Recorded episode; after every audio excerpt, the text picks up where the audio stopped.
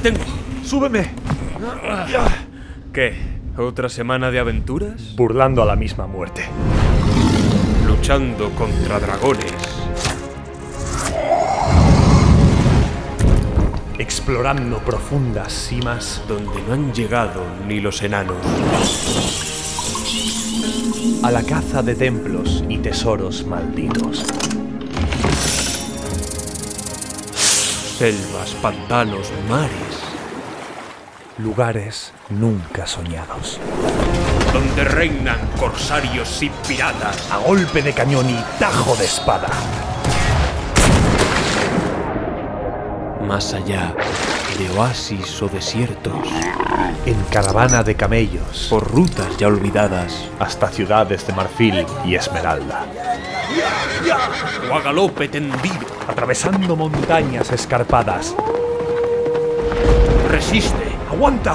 Hemos llegado.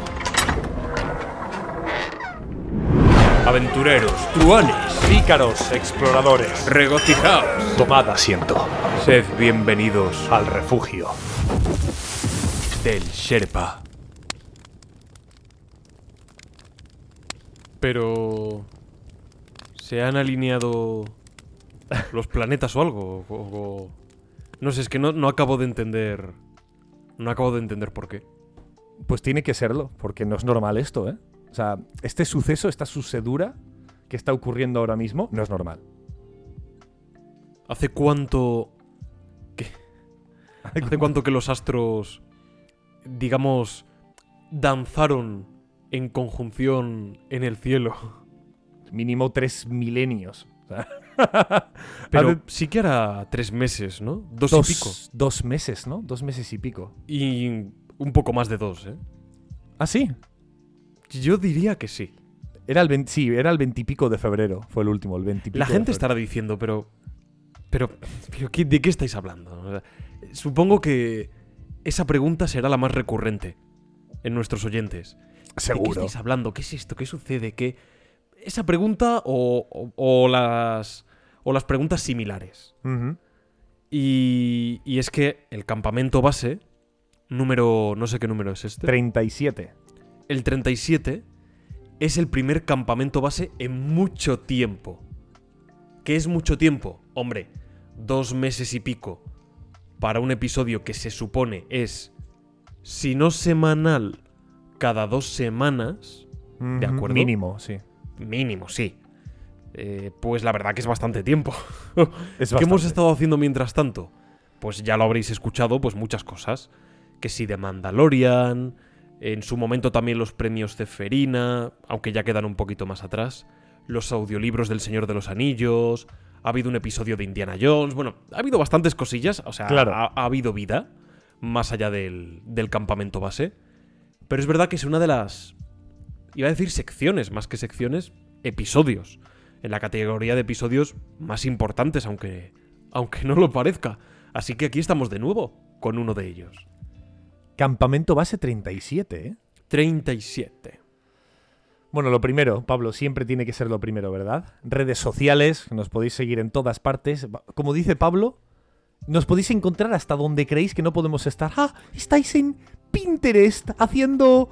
haciendo imágenes de, yo qué sé, de la tía Ceferina. Seguro que en Pinterest también estamos. Bueno, no, pero bueno, que nos podéis encontrar en iVoox, en, en, en Spotify, en la plataforma morada, en sí, YouTube. Pero, por ejemplo, claro, eh, Carlos, sí, no creo que, que en YouTube estemos, ¿no? Sí, sí, sí, sí, estamos en YouTube. No, no fastidio. Vale, vale, en you- vale, ok, sí, en YouTube estamos, de acuerdo, pero, por ejemplo, qué sé yo, Apple Podcast, no creo que la gente nos pueda escuchar ahí. Sí, sí, también. Nos pueden escuchar incluso en Chromecast. En Chromecast. Y en Podimo. ¿En Podimo también lo probaste? En todas partes estamos, Pablo. Estamos en todos lados. ¿Pero probaste que en, en Podimo se nos pudiese escuchar? Es que no se puede probar si no estás suscrito. Entonces, entonces no lo probé. Ah, es verdad. Yo si creo, no iniciaba sesión. Yo creo que no se nos puede escuchar ahí. Bueno, pues por si acaso, no vayáis a Podimo. Nos bueno, tenéis en muchos sitios. Puede ser. No, no, no sabría decirte. Sí, bueno, sí, es posible que sí. No me hagas caso. Da igual, que nos tienen en todas partes. En donde, nos haga fal- donde les haga falta tenernos, nos tenéis. Y bueno, poco más que decir, ¿no? Eh, eso, lo que ha dicho Pablo. ha habido pocos campamentos base, a pesar de que los campamentos base son los programas troncales de, del refugio del Sherpa. De hecho, me acuerdo que en la primera mitad, en la primera temporada, había alrededor de eh, dos tercios de los programas eran campamentos base y un tercio eran programas más especiales. Y ahora llevamos noventa y nueve, pro, noventa y nueve programas, en efecto, noventa y nueve, noventa y nueve programas y solo campamentos base solo hay treinta y siete. O sea que imagínate cómo ha ido cambiando la balanza. Ahora hay un tercio en vez de dos tercios. Pero bueno, que los campamentos base seguirán hasta el infinito y más allá, hasta que nos lleven los de campamento en campamento hasta la cima del entretenimiento, por supuesto. Se está acabando la segunda temporada. Es curioso. Es verdad, septiembre. ¿Cuándo, ¿cuándo acaba? nueve de septiembre. Mm. O sea, acaba, el, acaba en septiembre. Sí. Bueno, realmente acaba antes, ¿no? En septiembre empieza. Sí. Vale, la o sea, en tercera. septiembre empieza la tercera. Uh-huh. Lo que pasa es que verano es como un. Es como. Eh, ¿Cómo se llama? En tierra. Tierra de nadie. Sí, va un poco más tranquilito, va un poco más lentito, ¿no? Tío, es que en verano se decelera todo muchísimo. Decelera todo, sí. Y, y más en, en países como España.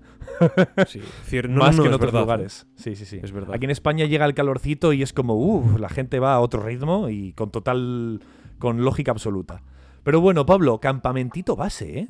Campamentito. Me han dicho que tú has visto una película de Gremlins. No, no, no, no. no. Pero bueno, lo comentarás no, no luego. No les insultes. ¿No? No son lo, Gremlins. Lo, lo comentarás luego, tengo entendido. Campamento base. Tienes. No, no, hacen eso, ¿eh? Hacen. ¡Madre duende! ¡Madre duende! Joder, Pablo, por favor. ¡Qué miedo! Bueno, eh, iba a comentar. Tenéis este lunes, porque esto lo estáis escuchando un jueves. Eh, si es que lo escucháis en podcast eh, o en formato vídeo, si lo escucháis si en directo. Si es que lo escucháis. Claro, si estáis en directo, esto es un martes, ¿no? Eh. El, tenéis este lunes siguiente doble episodio. Doble episodio. Y algunos estaréis flipando. ¿Cómo que doble episodio? Estás loco, Charlie. Por favor, bájate de esa nube de algodones que te acaba, a la que te acabas de subir. Sí, sí, tenéis doble episodio. Vais a tener un audiolibro, ¿vale? Como es ya eh, habitual los lunes. Algunos lunes, ¿vale? Porque, por ejemplo, el lunes... Este lunes sí, pero el siguiente no, vais a, no va a haber audiolibro porque es semana de Indiana Jones. Así que hay que dejarle a Indiana Jones solito en el podio. Y tampoco pero vais a hace tener... falta, ¿eh? Sí, sí, sí. Pero, y vais a tener también eh, el especial cien programas del Refugio del Sherpa que solo estará disponible, ¿vale? Para fans. Es decir, para aquellos que aportan eh, monetariamente, pues a ayudar un poquito al, al podcast, ¿vale? Así que bueno, para que no os sintáis excluidos los que no pagáis, que sois muchos, ¿vale? Pues tenéis también ahí el audiolibro para disfrutarlo, a por ver, supuesto. Para lo que hemos grabado, ya os digo, no hace falta que paguéis, ¿eh? O sea. ¿Ve? Es que, es que encima nosotros, nosotros somos así. En, en otros, otros canales de YouTube, de Twitch... Mierda, de la plataforma morada. en, otro, en otros canales de, de otros lados, ¿vale? Os dirían, bueno, jaja, es un contenido muy interesante, pagadlo, tal, escuchadlo. No, no, nosotros os instamos a que no paguéis para escuchar ese podcast del lunes. De hecho, viene. A los que ya pagan, os instamos a que dejéis de hacerlo. y, que, y que ese episodio tenga cero reproducciones. Porque habría, habría algo de poesía en ello. Habría algo mágico. Bueno, Pablo, yo tengo una... No... Vamos a entrar... ¿Entramos en las noticias?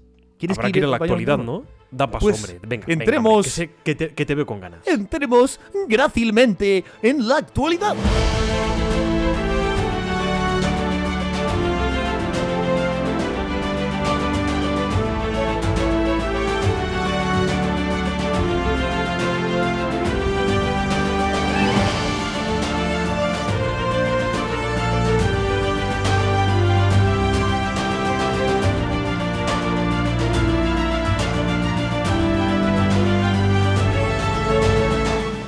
Pablo, Pablo, Pablo.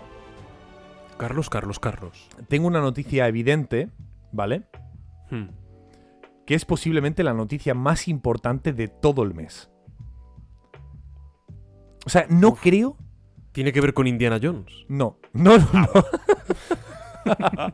No. Y te voy a decir más.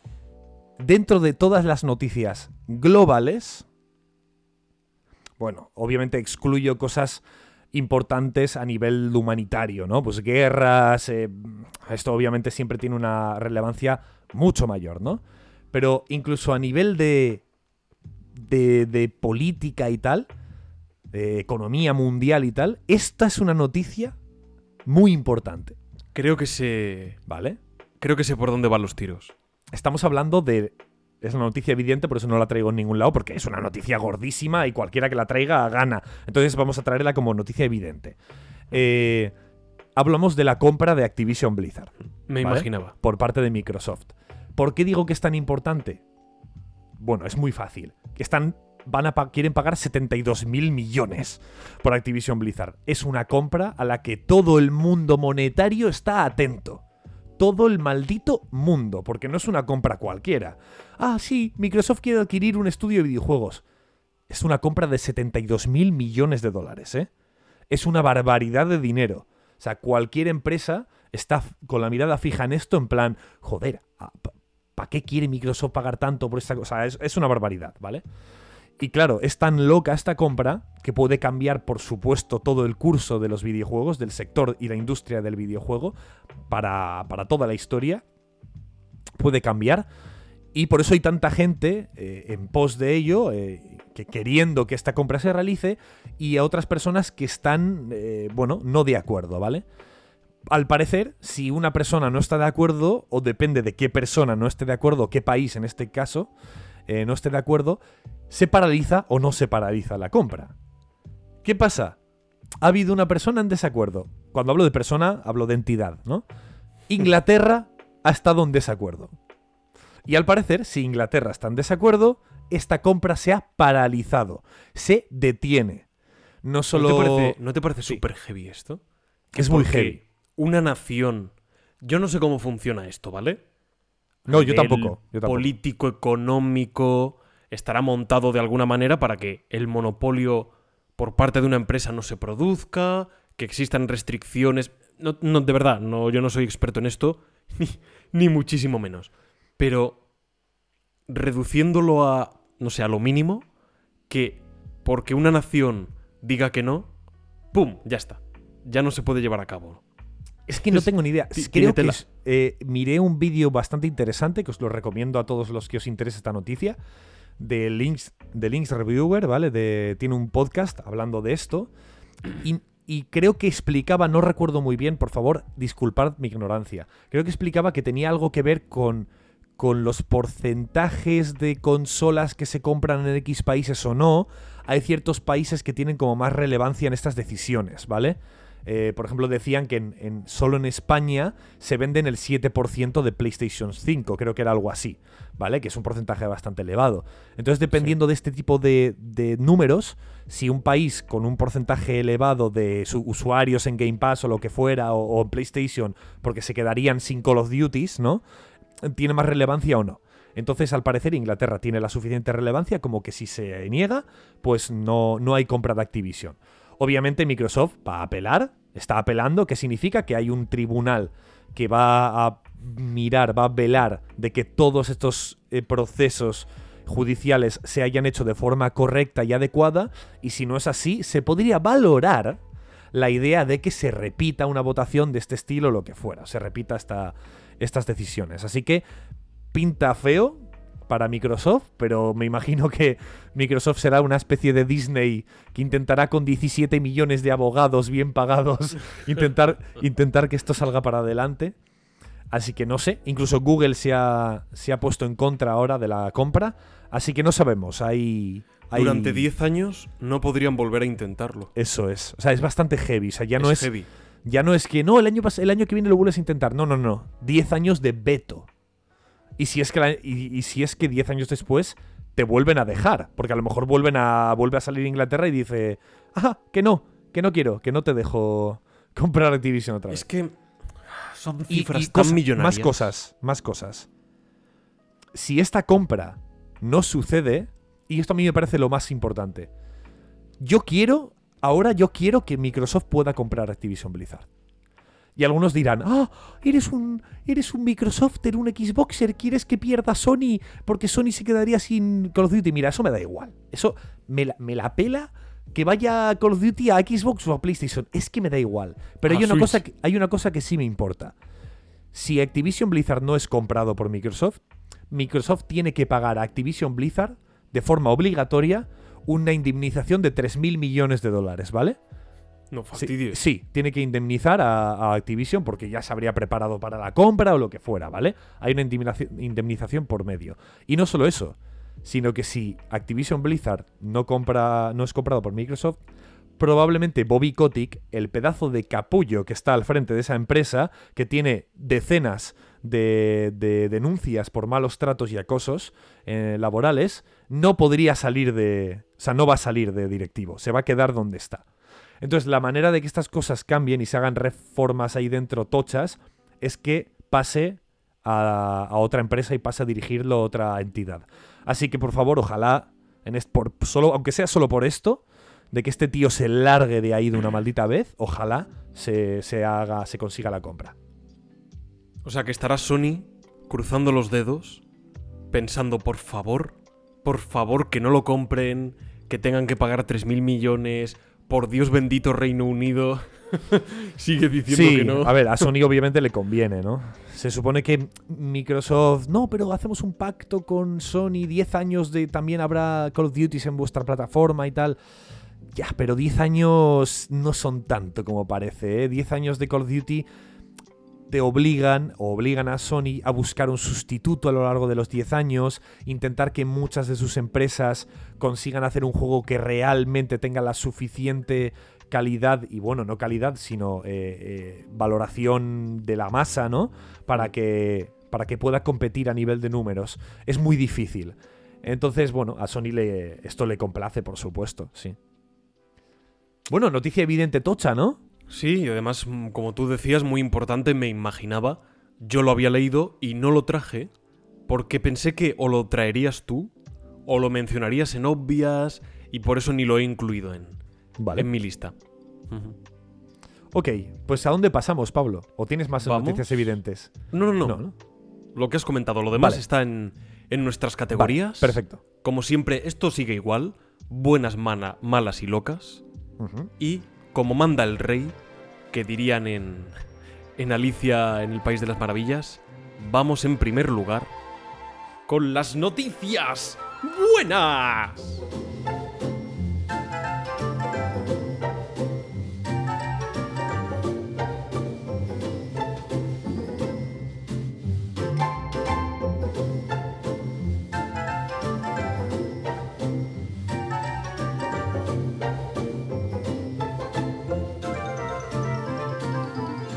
Venga. ¿Cuántas buenas traes? Dos. Yo tengo tres. Y las mías son un poco cacotas. ¿Por qué? A ver, están bien, pero... No digas digamos, eso. Diga, a ver, todas las noticias, si están en buenas, están bien. Pero son, bueno, más light. Son un poquito así, alguna más rápida, tal... Va, va, va. Oh, oh, oh. ¿Quién Como empieza, tú llevas entonces? Tres, empiezas tú. Bien. Dos de ellas tienen que ver con Super Mario, pero son diferentes noticias. Ah, vale.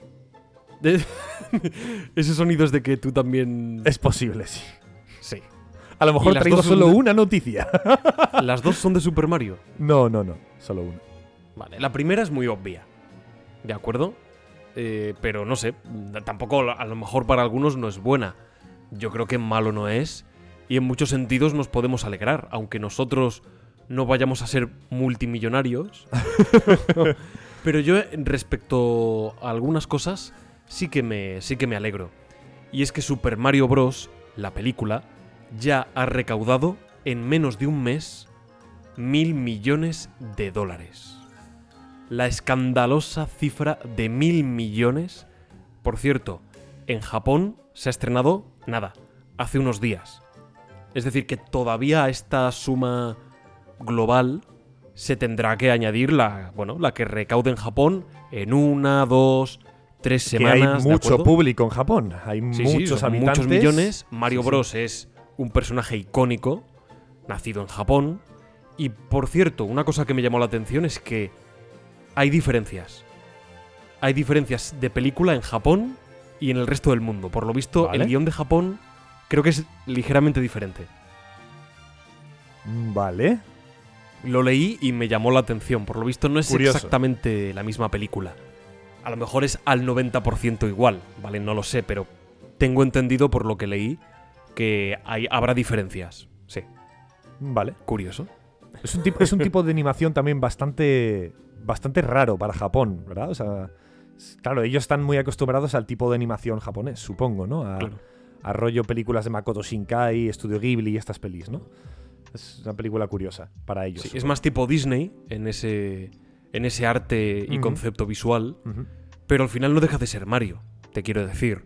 Es un éxito casi asegurado y más des- de, de, después de lo que estamos viendo. Entonces, el triunfo será sin duda absoluto, no me cabe la mente. Ya lo ha sido, pero ya digo, uh-huh. en Japón será pues abrumador, como en el resto del mundo. ¿Y lo otro relacionado con Mario? Pero te lo digo. Sí, sí, dímela. So, serían dos de las tuyas, ¿no? Sí, son dos. Bueno, perfecto. Pero es la que tú también traes. No, no, no, ya la has dicho. Ah, era la de los mil millones. Sí, sí. Vale, pues tengo una muy bonita. Vale. Que es que una maestra lleva a sus alumnos a ver Super Mario Bros. La película al cine. Vale. De hecho, no es que solo les lleve al cine sin más, no. Alquiló toda la sala para poder hacer una sección... Una, una sección... una sec- para hacer una, una sesión privada infantil.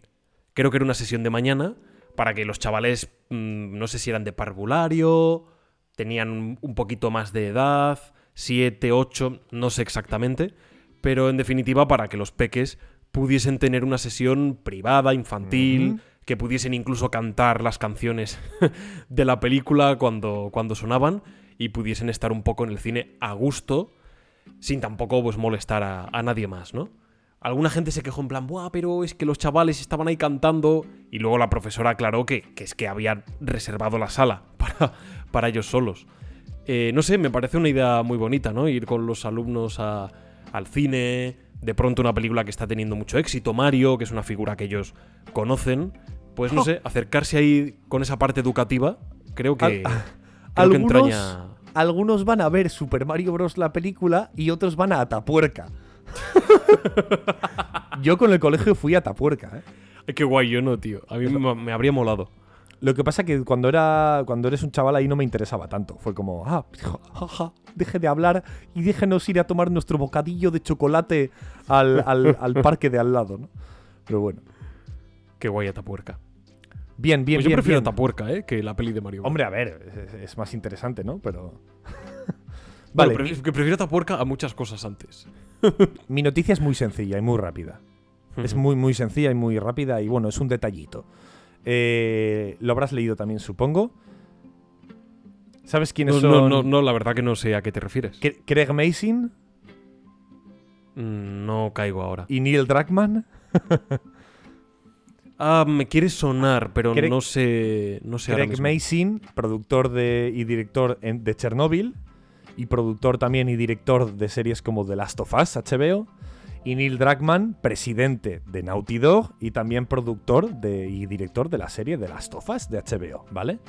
Pues estos dos personajes hicieron una apuesta al principio de la producción de la serie y dijeron, oye, si la serie tiene éxito... No sé qué, qué considerarían ellos éxitos, si buenas audiencias, si buenas críticas, no lo sé. Lo que fuera. Si la serie tiene éxito, nos tatuamos la daga de Eli, el cuchillo. Y Pablo, ¿sabes qué? En efecto, tanto Neil Druckmann como Craig Mazin han enseñado en sus redes sociales su nuevo tatuaje, que es el cuchillo de Eli. Pues uno en la pierna, otro en el brazo, no me acuerdo en cuál en cada uno, pero ahí lo tienen. Qué guay, ¿no? Ya está, detalle fácil, sencillo. Si el refugio del Sherpa triunfa, nos tatuamos, no sé... El logo del refugio. A, Ch- a Charmander en la frente. Ah, en vez del logo del refugio, a Charmander, venga, aquí en la frente. ¿Por qué no? Guay. No, pero un logo del refugio enorme en toda la espalda. Oye, eso es precioso, ¿eh? Eso sería ay, precioso. Ay, ay. Sería muy loco, tío. Bueno, tu última noticia buena, ¿no? Mi última noticia Creo buena. que vamos a batir récord de rapidez de noticias buenas. Es verdad, bueno. Nunca habíamos ido tan rápido. Sí, hemos ido bien, vamos bien. Estoy pensando, sí, es posible, es posible. Es posible. Bueno. La última noticia buena uh-huh. y la mejor de todas. Vale. Es, o sea, tiene que ver con algo real, con algo Ajá. de actualidad y al mismo tiempo con, bueno, una pequeña búsqueda que he tenido a bien hacer por Reddit. ¿De acuerdo? Yo vale. no tengo Reddit, no soy usuario, pero se puede, el, no sé, se puede entrar, o al menos yo cuando he intentado entrar para ver alguna cosa me ha dejado sin, sin ser usuario, ni tener cuenta, ni nada.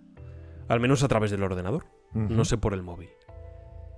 Eh, ¿A dónde quiero llegar con todo esto? A que hace unos días han proyectado en la CinemaCon una escena de Indiana Jones. Ya estamos. Y el Dial del Destino. Ya estamos. Ojo, no un tráiler. Hay tres tráilers.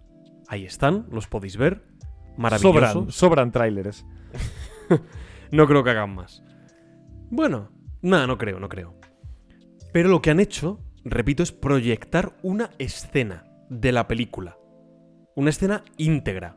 Creo que han sido, bueno, íntegra o casi, por lo visto, cinco o seis minutos de escena. O sea, han proyectado bastante. Concretamente, la persecución que tiene lugar, creo que en Marruecos, con esos tuk-tuk, los coches, las motos, como se ve precisamente en, en varios trailers. La han proyectado. Vale, ¿qué ocurre? ¿Qué ocurre? Yo, en cuanto me enteré de la noticia, corrí a Google. Porque ya sabéis cómo es esto. Si proyectan algo en un evento privado, alguien con no. un teléfono... No, Pablo, dime que no. no. Por favor, no has hecho esto, ¿no? No, no sabes lo que voy a contar. Vale. Alguien con un teléfono móvil habrá grabado la escena. Proyectada. Efectivamente. Estaba en Reddit. Estaba ya bloqueada. ¿De acuerdo? Borrado por derechos de autor. Apenas habría aguantado pues un día o incluso menos de un día.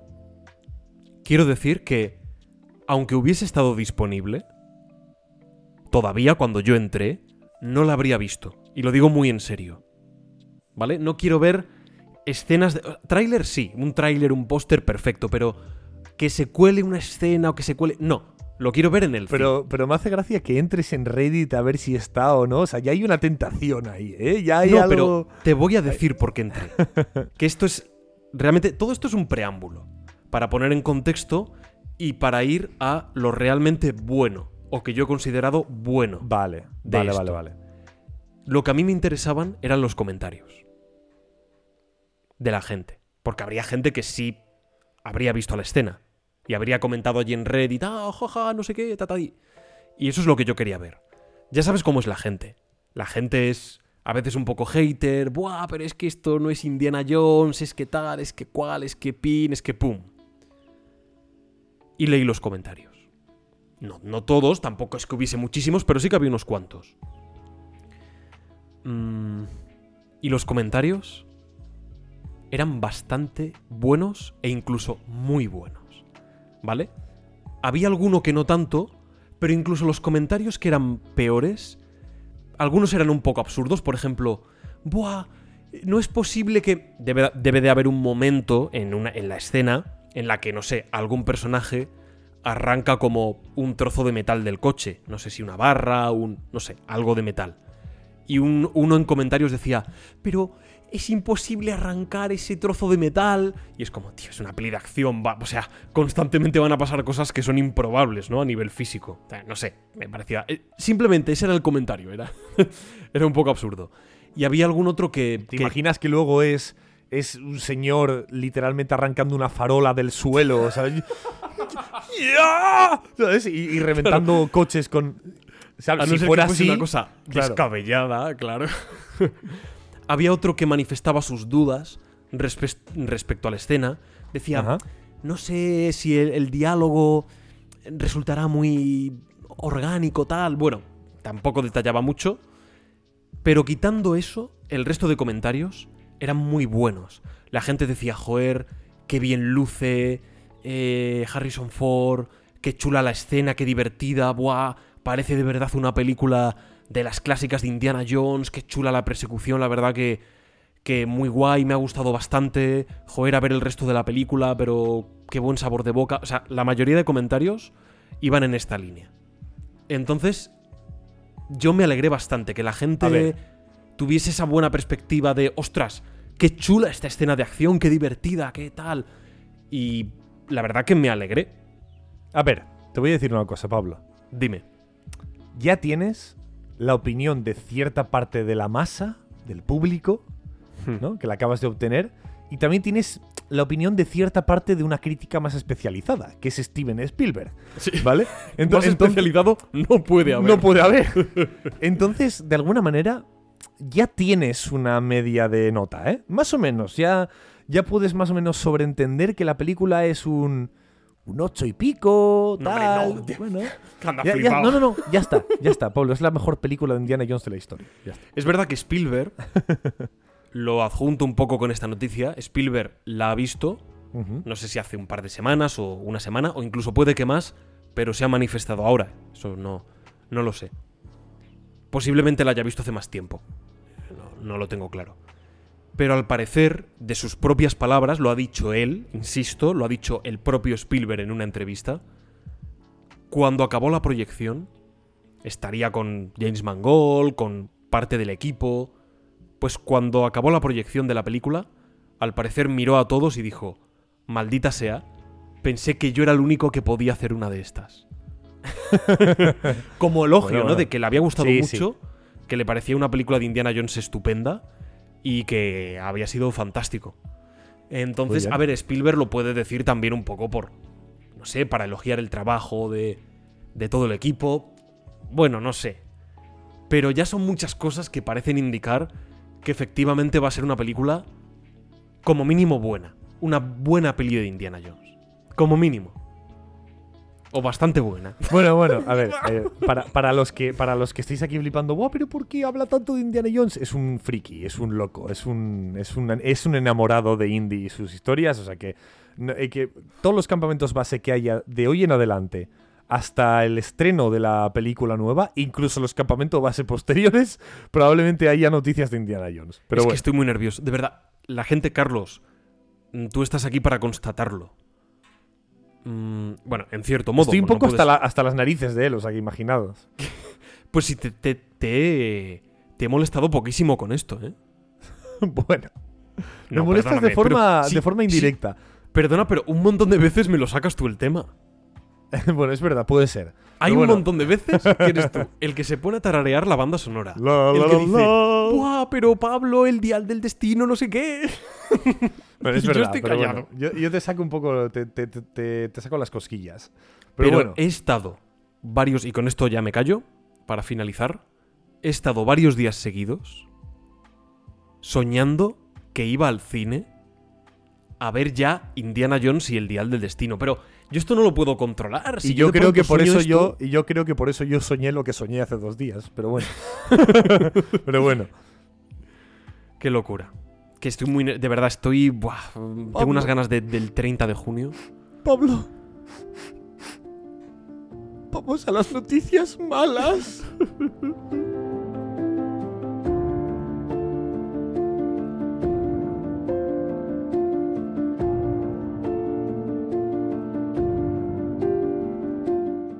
Bueno, ¿cuántas traes tú, caballero? Una, dos, tres... ¡Joder! Cuatro. ¿Cómo? No son yo, tantas, ¿no? Yo dos. ¿Y quién empieza? Eh, eh, tú, porque es que tienes muchas más, entonces hay que ir intercalando. Hmm, hmm, hmm, hmm. Vamos a ver. Aquí tenemos una noticia... Vale. Que de hecho me la contaste tú a mí. Ya sabes cuál es... Ah, la... vale. Es que vale, es complicada, ¿eh? Es complicada. La he incluido, pero la he dejado para el final. Porque es quizás la que puede llevar un poco más de tiempo. Quizás tiene algo más de enjundia. O no. Es, compli- es complicado. No lo sé. Bien. Dicho esto, mi primera noticia mala es... Uf. No tiene por qué ser mala. De hecho, si todo va bien, Carlos... es la mejor noticia de la historia de la humanidad. Joder. Sí, sí. ¿Qué, qué, qué, qué, ¿Qué plot twist? O sea, ¿cómo puede convertirse de, de, de, la, de una noticia mala a la mejor de la historia de la humanidad? Estoy ahora muy intrigado. Quiero meterla aquí para no tener mucho hype. Y oye, como siempre decimos cosas buenas de esta gente, pues voy a ponerlo ah, un poco vale. en tela de juicio. Creo que ya sé cuál es. Vale. Yo creo que por esto que menciono podrás hacerte una idea. Sí, sé cuál es. Bien. From Software quiere sacar más videojuegos más rápido. No lo digo yo, lo ha dicho el propio Yasuhiro Kitao, que vale. es productor de la compañía, y en sus propias palabras, leo textualmente más o menos, la forma de trabajar no ha cambiado mucho en los últimos diez años, particularmente desde que Miyazaki ha sido presidente de la compañía. Desarrollamos múltiples títulos simultáneamente, tenemos varios equipos trabajando en diferentes proyectos y esperamos escalonar nuestros lanzamientos y ofrecer algo nuevo y emocionante en intervalos, ojalá, no tan largos de ahora en adelante. Bien, si cada cinco días... Estoy exagerando, entendedme. Obviamente. Si cada cinco días tenemos un juego de From Software al nivel de... Fíjate, no te digo ya ni Dark Souls tres, ni Elden Ring o Dark Souls uno. Dark Souls dos. Oh, bueno, un poquito mejor, ¿vale? Más, más pulido. Pues es quizás el advenimiento del Mesías esta noticia. Pero ya sabes cómo es esto. Exigencias comerciales, económicas, hay que sacar un juego ya porque le hemos prometido a la gente, porque hay que vender, porque... se puede caer en, bueno, pues en un problema que, que es muy habitual, como le ha pasado a Assassin's Creed, Call of Duty, pues muchos títulos que han mermado su calidad en ocasiones. Y de pronto podemos tener un juego o unos juegos que no estén a la altura de una compañía como esta, que nos tiene acostumbrados, y lo han demostrado, a pulirlo todo lo máximo posible, y que la experiencia de juego sea siempre inolvidable. Entonces asusta un poco, ¿no?, que por exigencias comerciales esto pueda suceder. Y seguramente no. Pero, bueno, aquí, aquí siembro yo estas dudas. Joder, es un buen melón, ¿eh? No está nada mal. O sea, ahora quieres que vaya yo con mi retaíla, ¿no? ¿Tú qué opinas de esto que digo? A ver, From Software siempre ha sacado juegos en muy poquito tiempo. Sí, o sea, a, mí, a mí también me llamó esto la atención. Claro. No, no creo que hayan tardado tanto. A ver, desde Dark Souls tres sí que han tardado un poquito más, pero cuando mm. te digo un poquito más es... en Dark Souls tres salió en dos mil dieciséis, tres años después Sekiro y tres años después Elden Ring. Bueno, en los seis últimos años han sido tres juegos, o sea, no está nada mal. Eh, cada, en tres años de diferencia, que ya es una diferencia, pero sí que hubo una etapa por ahí que Dark Souls dos salió en dos mil catorce, Bloodborne dos mil quince, Dark Souls tres dos mil dieciséis, tres juegos en tres años, ¿vale? Por eso me extrañaron las declaraciones. Sí, es curioso. En, en lo que te, sí que te sabría decir es que en diez años From Software ha sacado cinco juegos. Un no juego es, cada no dos está años. Nada mal, ¿eh? Joder, no, no, no es está muchísimo. Nada mal. Es muchísimo. Entonces, ¿Y, qué, eh, ¿Y qué juegos? ¿Y qué juegos?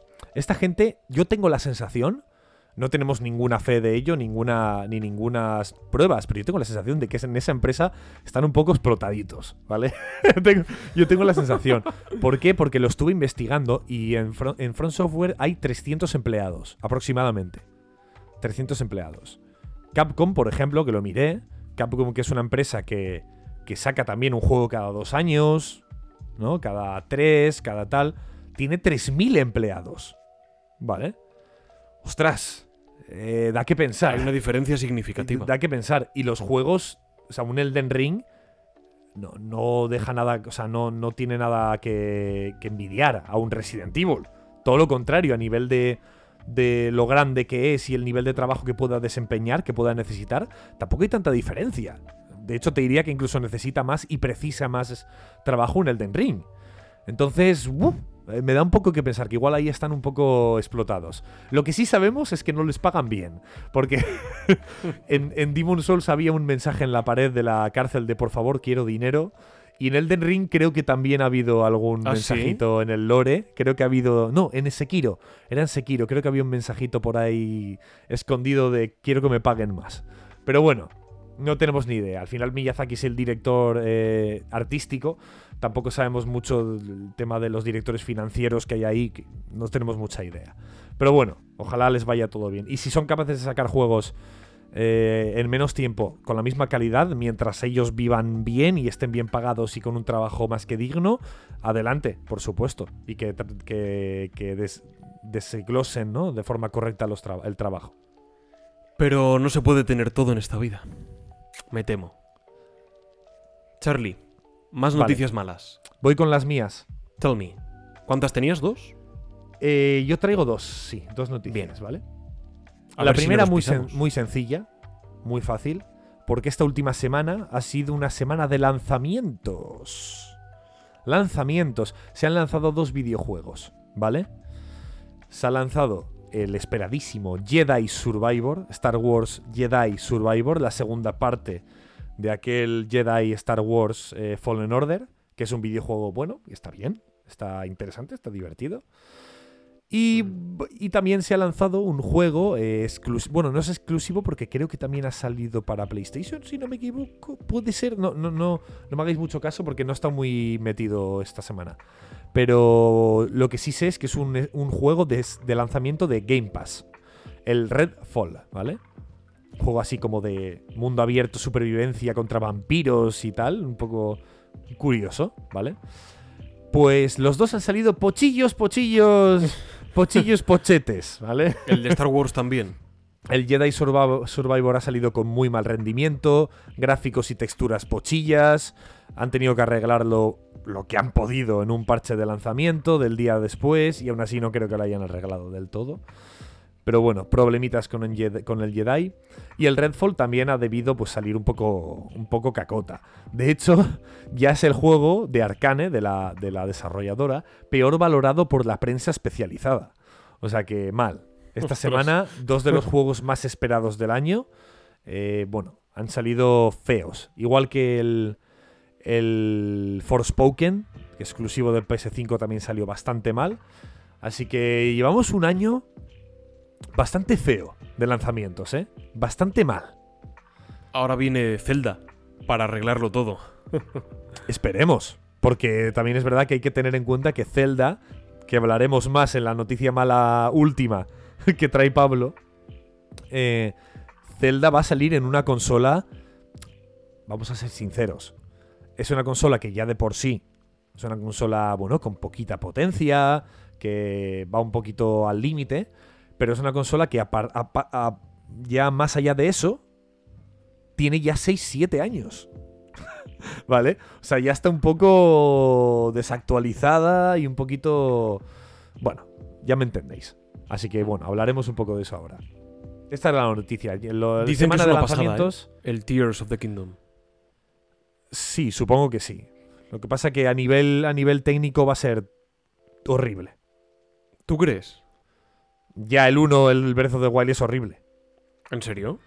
Coño, un juego que vaya a veinte F P S en una consola de setecientos veinte p, pues, tío, es un rendimiento de mierda. Y si lo pones en la tele, pues va un poquito mejor de resolución, pero ya está, por favor. Es un juego un poco de caca, por eso la gente lo emula. Y es donde va luego lo que vamos a hablar luego. Sí, va a ser una mierda.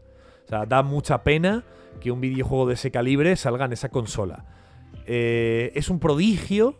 a nivel de que se consiga que tire bien, que tire más o menos decente. Eso, eso es un prodigio técnico.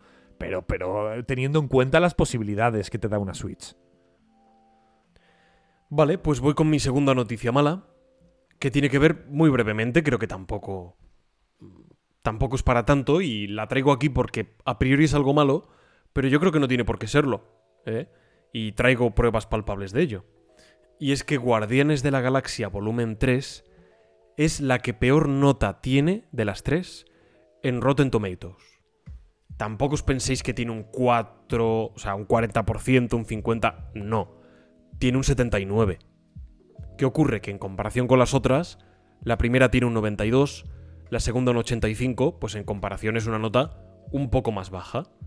También te digo, que la primera tenga un noventa y dos me parece descabellado, que está bien, que está chula, y que la segunda tenga un ochenta y cinco, que a mi modo de ver es, no sé si bastante, sí voy a decir bastante mejor que la primera, pues bueno, pues me parece un poco, no me parece acorde con lo que es cada una de, de las obras. Entonces por eso digo que no tiene por qué ser algo malo, a lo mejor la tercera es igual o incluso nos parece mejor o a la altura. Bueno, creo que es para ponerlo muy entre comillas esta, este setenta y nueve por ciento. ¿Eh?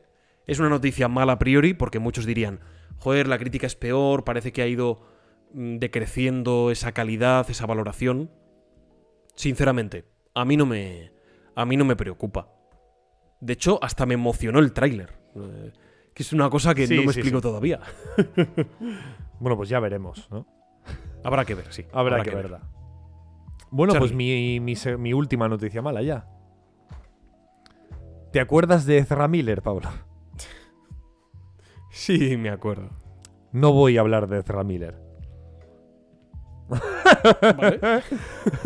Okay. ¿Te, imag- ¿Te imaginas que te digo esto y luego te hablo de ah, en la peli de Barbie eh, han dicho que salen eh, yo que sé, dos señores vendiendo Biblias, yo que sé, y no tiene nada que ver con lo que te he dicho, ¿no? No, obviamente tiene que ver porque es un caso muy parecido, ¿vale? Desde hace ya tiempo que se ha sabido que hay un actor en Marvel que está dando muchos problemas, ¿vale? Este ¿En actor, Marvel? Sí. Este vale. actor es Jonathan Majors, que es este hombre que hace de, de del personaje de Kang, ¿vale? El, sí. el, el, no, no, no sé si ha salido en alguna peli más, lo desconozco. Eso, pues, seguramente sí, pero no, no, las, no, no, no, me, no, me, no me viene ahora a la cabeza. Pero bueno, este personaje, este actor, eh, Jonathan Majors, pues está teniendo problemas. Debe ser una persona, bueno, un poco maltratadora. Y de hecho fue arrestado hace este, este último veinticinco de, de, de, de abril, ¿fue? ¿O veinticinco Sale de...? En... Estaba confirmándolo para que no sí. me equivocase de quién era, pero sí, sí, estaba en lo cierto. Sale en la última de Creed. Va, es el, el con el que se pega, ¿no? Eh, exactamente. Vale. Bueno, pues eh, ahí le tenéis, Jonathan Majors. Y de hecho eh, fue arrestado por agredir a una mujer de treinta años. ¿Vale? Todo esto, por supuesto, es supuestamente porque no hay, no hay un, una conclusión eh, judicial todavía, ¿vale? Por supuesto hay que tener la, el tema de, de la presunción de inocencia. Pero eh, lo que sí que ha ocurrido, hay un, ha habido un acto judicial que ha otorgado a una supuesta víctima de Jonathan Majors una orden de protección contra el actor. Por lo tanto, pinta feo. Por, sí. por lo tanto, ya hay, ya, hay una, ya hay una conclusión judicial que es, indica que una persona está en peligro y está amenazada por este otro este actor. Por lo tanto, ya pinta un poco mal. Tenemos un segundo caso ya de Ezra Miller, esta vez en Marvel. Mm. Tiene que haber uno en cada, en cada casa de los superhéroes. es, parece que es la norma. Madre mía. Y nada, pues por supuesto, noticia terrible. Y, y esperemos que sí es verdad que este tío maltrata personas, pega a gente... Por favor, que le saquen de todos los proyectos posibles y que, y que, y que vamos, y a la cárcel si hace falta. Sí. Bueno, nada más que añadir, la verdad. Es, es de esas noticias que solo con el titular y con un poco de explicación, pues casi que, que ya está todo, ya está todo dicho. Pero bueno, ojalá que, que pueda intervenir la justicia, que parece que lo está haciendo, y, y se aclare, se aclare todo. Ajá. Aunque como dices, pinta, pinta mal, sí, desde luego. Muy bien, Carlos. Voy con la siguiente. Vale. eh, es una de estas noticias que a mí, además, especialmente... No tiene por qué ser mala, de por sí. La aplicación, vale. la aplicación de esta tecnología puede ser muy buena. Pero es verdad que, particularmente, este desarrollo específico del que voy a hablar... sí que me parece especialmente preocupante. Mm, inteligencia artificial. Hemos hablado, y se ha hablado, y se está hablando, y se hablará muchísimo de la inteligencia artificial, de su aplicación en unos u otros sectores, la sustitución de muchos trabajadores, o la posible sustitución por parte de estas, de estas nuevas tecnologías tan incipientes, en un desarrollo cada vez más acelerado, que si dibujos, que si escaletas, guiones, información... Bueno, un poco el compendio de, de todo el debate. Pero es que esto va incluso más allá.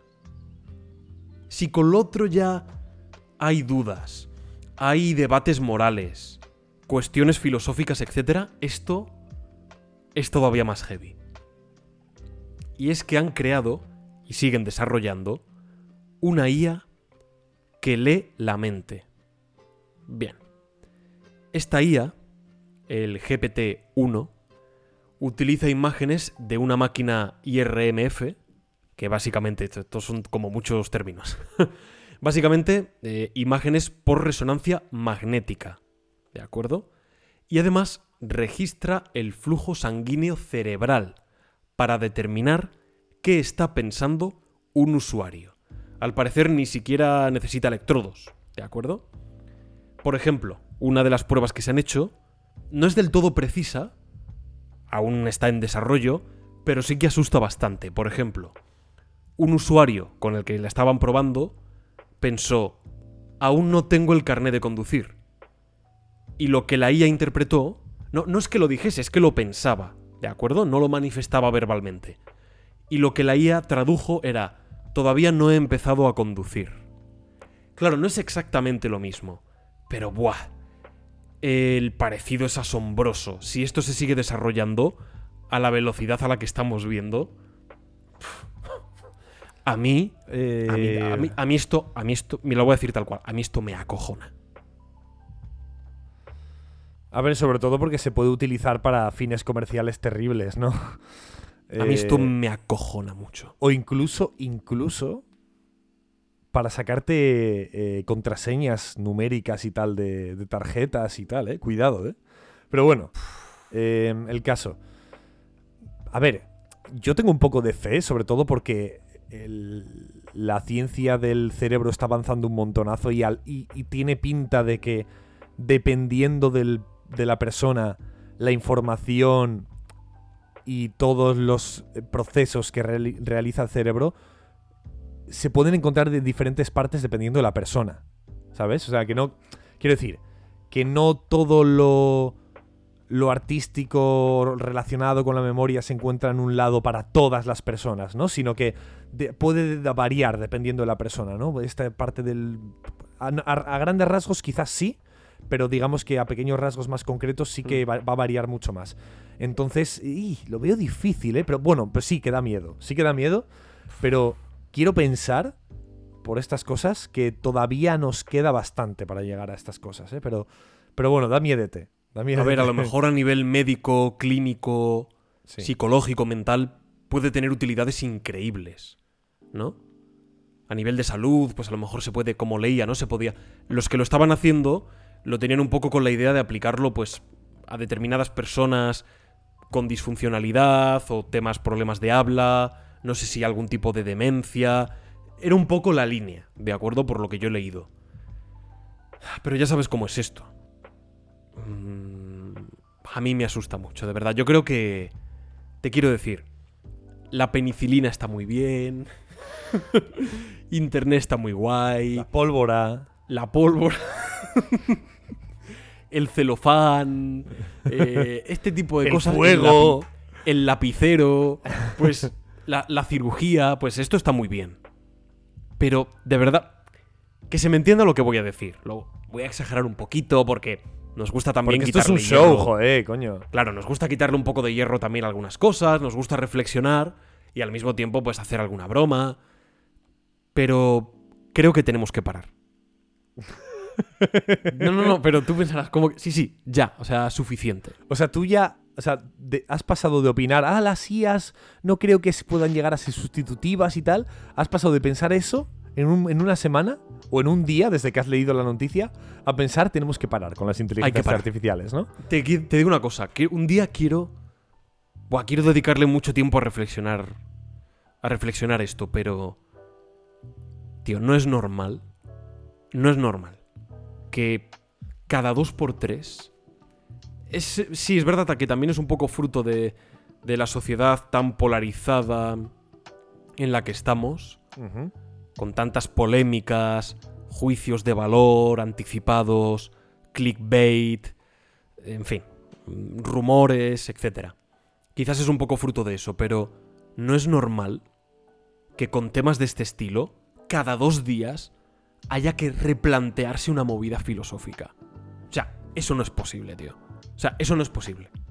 No es posible. Yo entiendo que de pronto surjan tecnologías eh, que te planteen un dilema. Bueno, que exista un tiempo, no sé si años, meses, donde ese dilema entre a debate. Pero, tío, que cada mes, que cada X semanas que haya una cosa nueva, que te plantee cuestiones morales que no tienen que ver con que un famoso le dijo a otro... No, no, no. Cuestiones de verdadera importancia. ¿De acuerdo? Que tienen que ver con el transcurso, con, con la aplicación de esas herramientas a nuestra propia vida, en, en nuestro día a día, en lo que entendemos como el ser humano, en lo que... No es, eso no es posible, tío. No es posible porque se nos va a ir la cabeza. Yo y creo... vamos a caer, vamos a caer de verdad en problemas morales.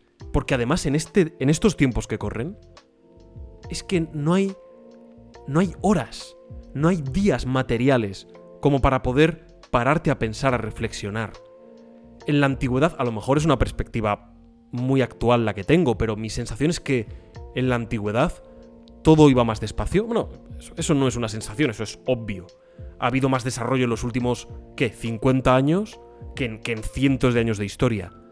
Y eso te lleva, pues, a avanzar rápidamente y al mismo tiempo en algunas otras cuestiones claro, que son las mejor, que a mí me preocupan. A lo largo de toda una vida antes, pues se, se, se inventaba el fuego. Claro. Y, y bueno, vale, pues tienes que adaptarte a la invención del fuego, pero ya está, no va a haber nada más, ¿no?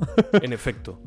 Pero es que ahora vamos a retroceder posiblemente en cuestiones que tengan que ver con lo humano, con lo moral, con lo filosófico. Yo creo que ya lo estamos viendo. Y a mí, de verdad, yo diría, vamos a parar.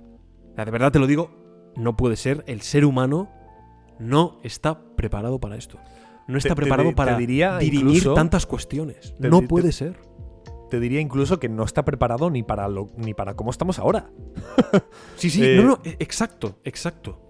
Es que, de hecho, a, ni, a, nivel, a nivel psicológico, creo que el ser humano estaría mucho más sano si se fuera a vivir al monte, a, a cultivar sus, sus cebolletas y sus, y sus rábanos y sus ca- calabacines y a vivir del campo. Estaría a nivel, a nivel eh, psicológico, eso sería mucho más eh, sano, muchísimo más. Nos a mí, obligamos yo, a vivir yo, entre... Digo... Estamos obligados a vivir entre... entre opiniones, entre burocracia, entre papeleos, entre dilemas, entre debates, entre cancelaciones sociales, entre... Uh, es, es un bombardeo de, de, de información que nuestra cabeza no está, no está preparada, ¿eh? Yo creo que por eso estamos tan mal algunos. No sé, y cuando ya se traslada a lo científico, lo tecnológico... ¿Qué es lo que nos hace avanzar? ¿Qué es en lo que se sustenta? ¿Qué es lo que se supone que nos tiene que ayudar? Claro, a, que, a, que tantas, a que tantas cosas nos bombardeen a diario, ¿no? Ay, es que tengo que firmar un papelito, esta burocracia, no sé qué. Pues bueno, al menos tengo el ordenador y lo puedo hacer desde casa. No, pero es que ahora ten cuidado con abrir el ordenador porque a lo mejor te han colado una tecnología de inteligencia artificial que te está leyendo la mente y te va a, bor- te va a robar la tarjeta de, de crédito. Y es como, joder... Macho, pues a lo mejor ahora tengo que, que entrar en casa y como, in, como en Misión Imposible, eh, esquivar unos láseres de las paredes y el techo, ¿sabes? No sé, a mí de verdad te digo, me preocupa un montón. Pero bueno, mucho, mucho. Vamos a hablar de otras cosas que, que si no, no nos vamos a volver locos, Pablo. Vamos con la última noticia mala. Vale. Al final, vale, la he traído yo aquí, pero mmm, al final me lo dijiste tú, pues es una cosa más en... más en común. Uh-huh. Explica qué tiene que ver con Zelda, porque antes lo has mencionado, y con un streamer muy famoso. A ver, ha pasado ya un poquito de moda el tema. Bueno, pero, pero... nosotros nos da igual. Sí. No, pues que a Illojuan, que es, creo que es top, si no es top uno, top dos, top tres eh, streamers de España, y por lo tanto prácticamente del mundo, Eh, sin, sería, pues, estamos, estaríamos en el top mm. cinco, top, así, no sé, eh, del mundo. Eh, el, ha estado jugando en directo al Breath of the Wild, al The Legend of Zelda Breath of the Wild, pero claro, no, emulado. No, no, Carlos, perdona que te corté, Breath of the Wild. Vale, Breath of the Wild, de... de... Joder, por favor. De Billy Wilder. Bueno, ha estado jugando al Breath of the Wild eh, emulado. Y bueno, ni siquiera lo, o sea, no era algo que lo estuviera escondiendo. De hecho, jugaba. Eh, eh, veías al propio Link montado en un Maserati, ¿sabes? En, en su stream. Entonces, pues, no, creo que no hay, no hay, no hay duda, ¿no? o, o, por, o, por ejemplo, jugando como si fuera C J del San Andreas, ¿no? Sí. Que es, es increíble que ese personaje. Algún día, algún día hay que hacer un, un análisis, Pablo, de que C J es un mod en todos los juegos. O sea, sí, se, se ha, ha trascendido ya es, lo que es su propia obra. Sí, sí, o sea, es como C J lo puedes jugar en God of War Ragnarok incluso. O sea, puedes ser C J con un hacha, ¿sabes? Esto me parece increíble, pero bueno. Y ha surgido la polémica. Y Juan está... está influyendo a cientos de miles de personas a que jueguen y emulen el juego de forma ilegal. Otros diciendo, no, Illojuan lo que está haciendo es normal porque el juego se ve muy mal eh, si juegas en una Switch y hay que emularlo para que se vea bien y corra bien con F P S y tal. Te, mira, ¿crees que te dé mi opinión? Es que, mira, me da mucha pereza. Este, esta, esta, esta discusión me da mucha pereza. Primero porque... Pues ya está, venga, noticias locas. Me da mucha pereza. Primero porque no carezco de, la, de los datos para dar una opinión. ¿A qué me refiero? Yo di mi opinión ya en su momento aquí en el podcast de lo que me parece la emulación de juegos de Nintendo. Ya di mi opinión. Dije que me parece normal que yo, como, como consumidor, pueda emular un juego de hace quince años. ¿Por qué? Porque, porque Nintendo no me da las facilidades para volver a jugarlo. Entonces, que me creo en mi derecho de hacerlo, ¿vale?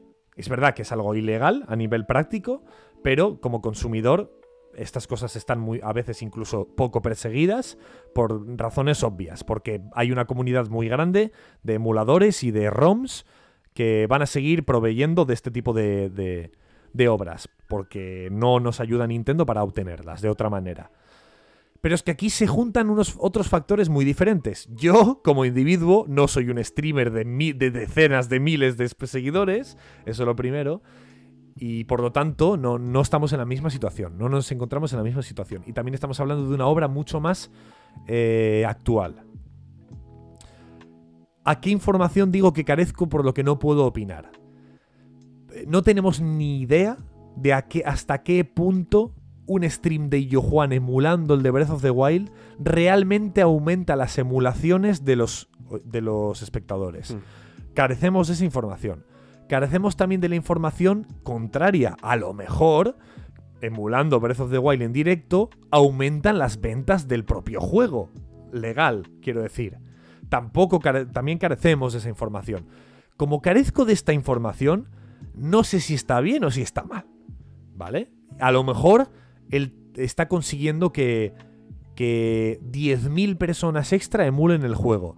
También te digo, a lo mejor es gente que si no hubiese visto a Illojuan emulando el juego, ni siquiera hubiese comprado el juego. Y viéndole a Illojuan jugando, simplemente lo emulará para probar, pero no lo compraría porque no tiene una Switch. Yo qué sé, hay tanta información por ahí que se nos puede escapar que nos creemos un poco dioses al decir, no, no, estás haciendo que decenas de miles de, de chicos eh, jueguen el juego emulado y hacer a Nintendo perder miles y miles de millones de dólares. Es que no tenemos ni idea.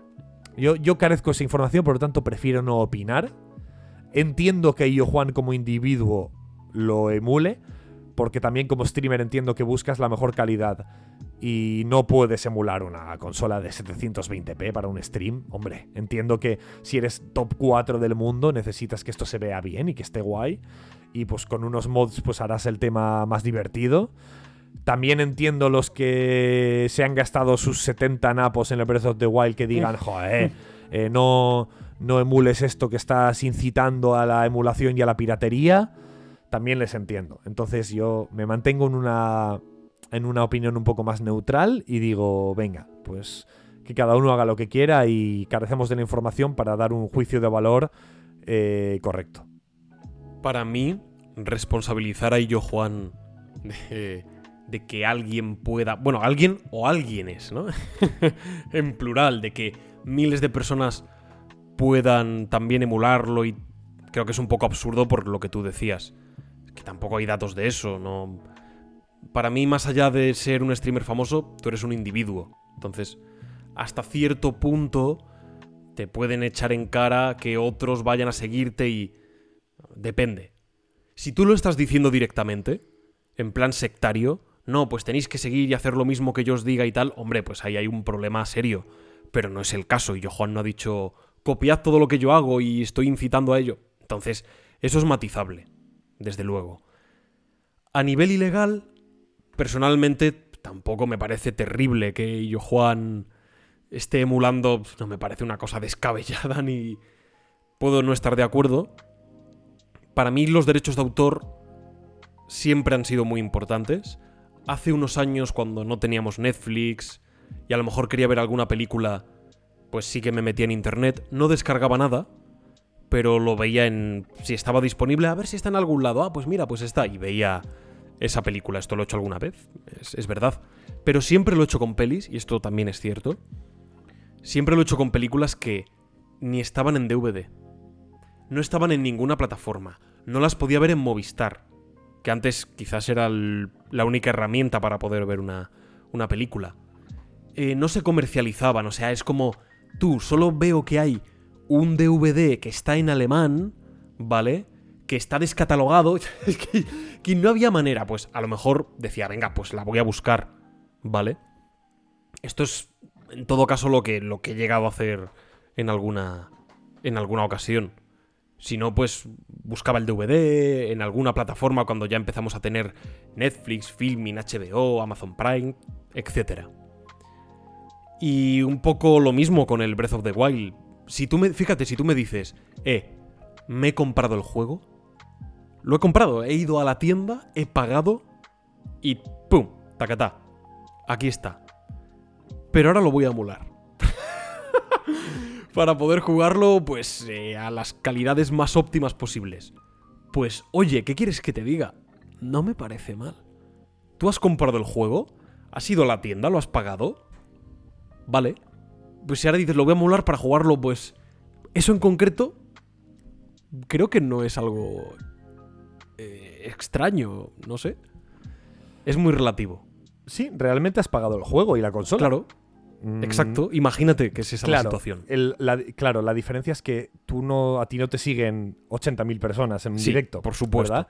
Esa es la diferencia. Yo estoy bastante de acuerdo contigo, ¿eh? Lo que pasa que, claro, ahí hay una... Están, justo yo, Juan, es parte de una situación y de un contexto muy, muy concreto y muy mm. complicado, ¿no? Estamos hablando de gente con mucha influencia, entonces... Eh, cuando, cuando hay gente... Cuando tienes mucha influencia, decir... Jaja, eh...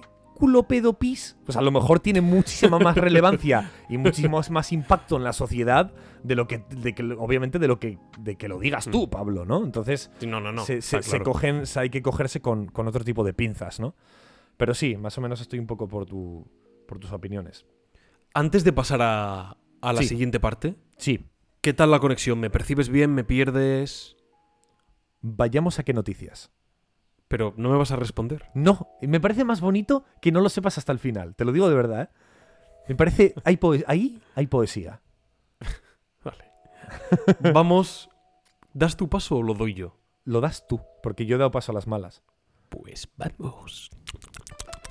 ¡A las noticias locas!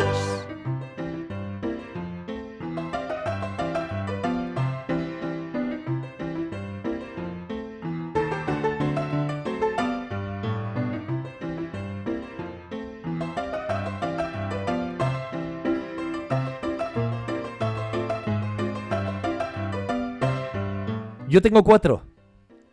Yo tengo... Dos. Por fin tengo yo más. Y seguramente en una como mínimo. Puede ser. O en, o en dos. mínimo en una seguro que nos pisamos. ¿De qué seguro. Es? ¿Sobre qué va? Tiene que ver con un videojuego. Mm, buah, bueno, no lo sé, por si acaso. Uy, tengo miedo. Venga, vamos allá. Un videojuego difícil. Uf, mierda. Pero quizás menos difícil que sus hermanos. Buf, no, no sé lo que vas a decir, pero bueno. Creo que sí que nos vamos a pisar, ¿eh? Pero bueno. Ok, Pablo. Tengo cuatro noticias locas, ¿vale? Voy a empezar por la, la más sencilla, ¿vale? Me, esto, me hace gracia porque es un poco... Es muy loco que ocurra, pero es muy fácil de explicar, ¿vale? La película de Mario Bros, ¿vale? Esta que está amasando miles de millones ya de dólares, ¿no? No, sí. de, de, de, de dólares, ¿no? Sí, Re- sí recaudación. Serán dólares. Eh, esto es importante. Ya se, ya se, se ha emitido de forma eh, de forma ilegal en televisión abierta en Argentina. esto, esto me parece increíble. O sea, han venido los argentinos y han dicho: che, che no puedo, tengo, tengo peli, ¿sabes? y, y han che, puesto, tengo Mario. Y han puesto la película de Mario Bros, de Super Mario Bros, cuando, por supuesto, no tienes... Creo que tenían la licencia. Pero tenían la licencia, pero claro, no se puede emitir hasta que se vaya de... de hay, hay como un embargo, ¿no? Que no se va hasta que, hasta que se haya explotado en los otros medios todo lo suficiente. Cine, Blu-ray, etcétera. Hasta que no se haya explotado en todas esas eh, di- distribuciones, ¿no? M- métodos y áreas de distribución. Eh, no, no puedes emitirlo en, en abierto. Y lo emitieron en abierto, en Argentina. Bueno, pero es que no solo eso. No solo eso, sino que gracias a Tito Elon... Gracias a Tito Elon Musk. Ah, esto sí lo he visto. Sí, te sí. puso Twitter Blue, que es una herramienta con la que tú pagas una mensualidad y puedes subir tweets más largos y subir vídeos muy largos. De hecho, estaba rondando por ahí. De hecho, yo a veces me metía en Twitter y era muy gracioso. De repente ponía Shrek parte uno. Y de repente veías un vídeo de una hora y era la película de Shrek. Ahí en Twitter subida entera. Y es como, además, no me lo puedo. En, en mil ochenta, ¿verdad? En calidad muy buena. No, no, incluso en Ultra H D, cuatro K, sí, sí, sí. Por supuesto. Me imagino que eso al de un tiempo lo caparían, lo cerrarían, pero, pero permitía hacer esto, ¿no? Porque no había un, un quizás un algoritmo que descubriera que tú estás subiendo un archivo, una obra de, que está protegida por derechos de copyright y te dejaban subirlo. Y ha pasado lo mismo con Mario Bros. Gracias a Tito Elon Musk se pueden hacer este tipo de filtraciones, aunque sea durante un tiempo, pero se pueden... se pueden eh, realizar. Y me ha hecho como gracia. Ya está, esa es la noticia. De hecho, creo que en Twitter tenía ocho millones de reproducciones. O sea que ocho millones de visitas más de la peli, ala. Qué locura, tío. Lo de Argentina me hace mucha gracia. Te toca. Bueno, yo voy con Zelda también. ¡Ojo! No sé si tú tienes esta noticia. No. Es, lo- es bonita, pero es loca porque... Joder. Pues ya es cuanto menos llamativo. No uh-huh. sé si loco, pero cuanto menos llamativo y curioso. Y es que en Nápoles han aparecido altares dedicados a Zelda por las calles. ¿Cómo, cómo, cómo? ¿Cómo queda altares? Aprovechando la idiosincrasia arquitectónica de la ciudad, ¿vale? ¿Vale? Aprovechando determinadas calles, eh, rincones, estructuras de la ciudad de Nápoles, accidentes geográficos, han creado altares con la imagen de Zelda, precisamente de la princesa Zelda en Tears of the Kingdom. Imagínate, son altares que están, no sé si están pintados o han puesto como unas pegatinas encima, no sé exactamente la técnica pictórica, pero tú imagínate, pues de pronto... En una la técnica, esquina. La técnica pictórica. O sea, tócate los, los cataplines, ¿sabes?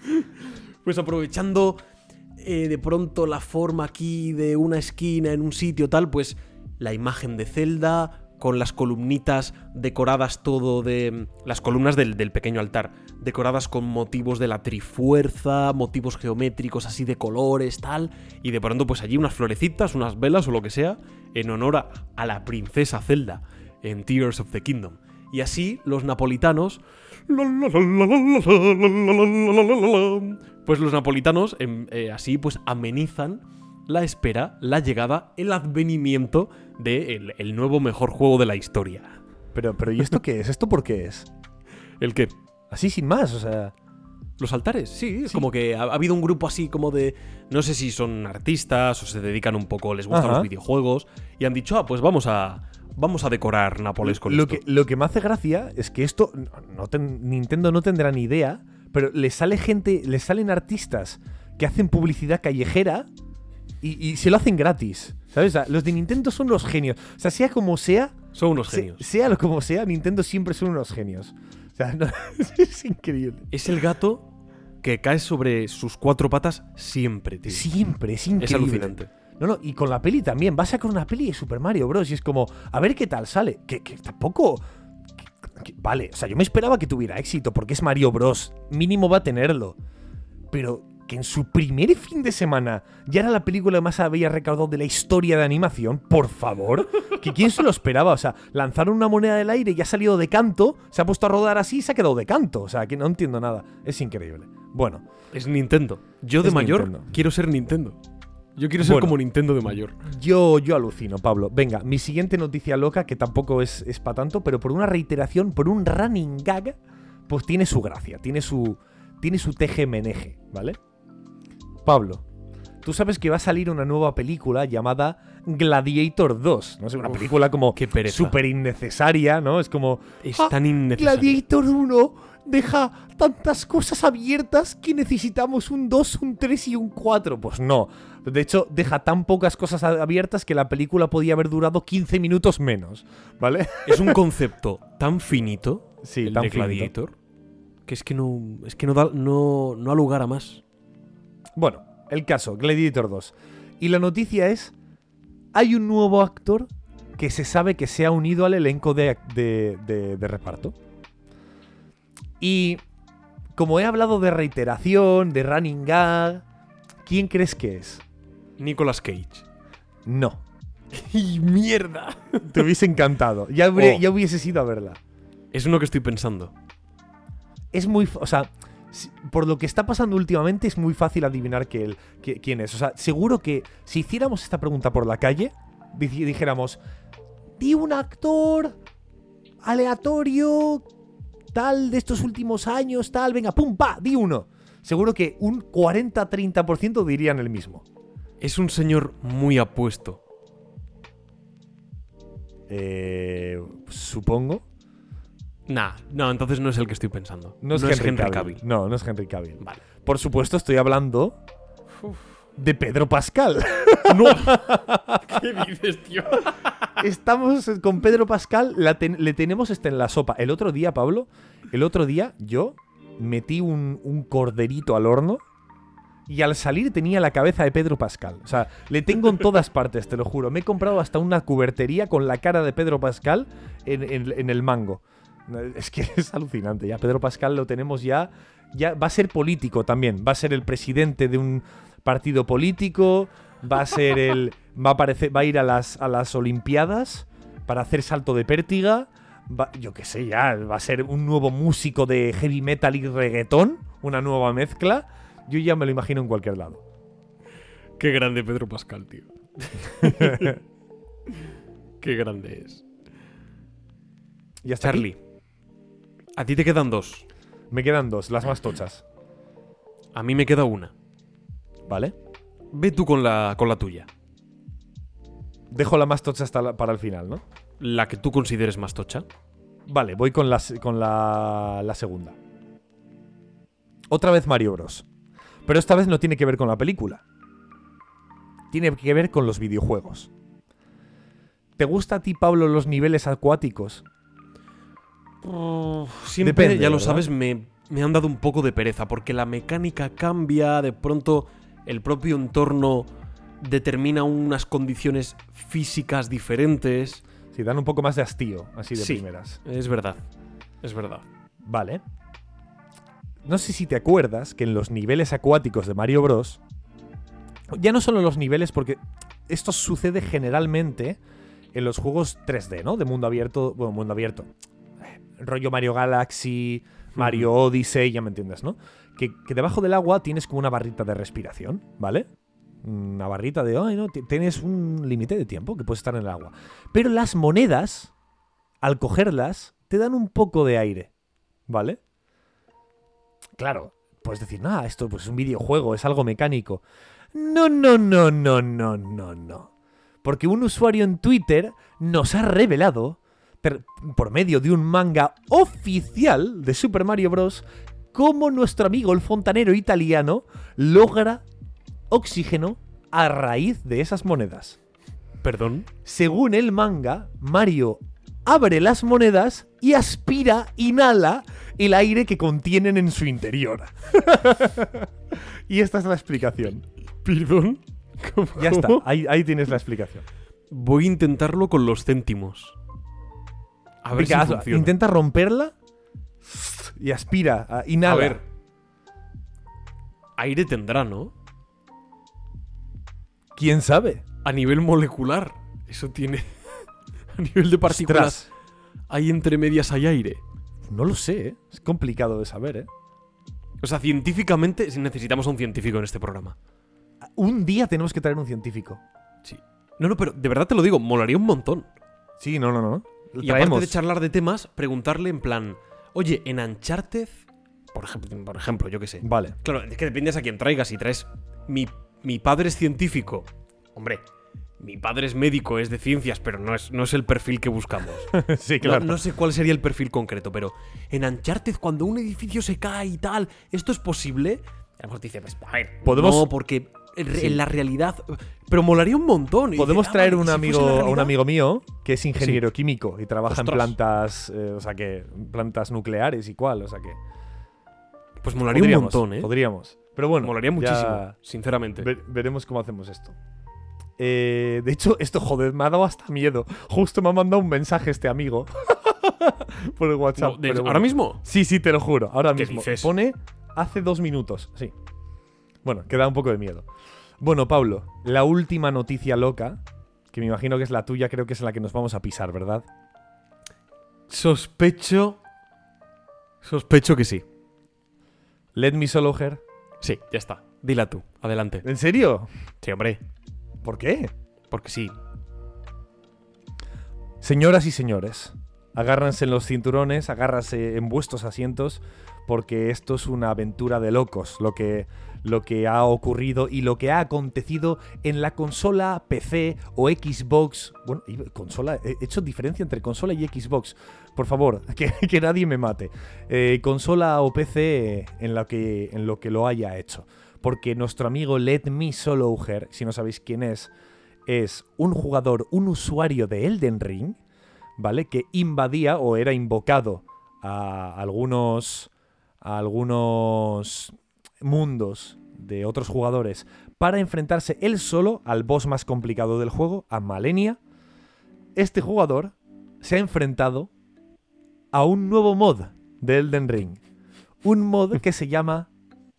Everything is Malenia. ¿Qué significa esto? Es un mod que convierte a todo N P C, con N P C no se refiere a N P Cs no hostiles, sino a non-playable characters, no, o sea, personajes no jugables. Todo, todo se convierte en Malenia. El enemigo ese... que aparece desde el principio en una hoguerita sentado, Malenia. Eh, esos perros que vienen a por ti, Malenias. Ese boss que hay ahí, Malenia. El primer boss del puente, Malenia. Todo es Malenia. Se ha enfrentado a este reto y lo ha logrado.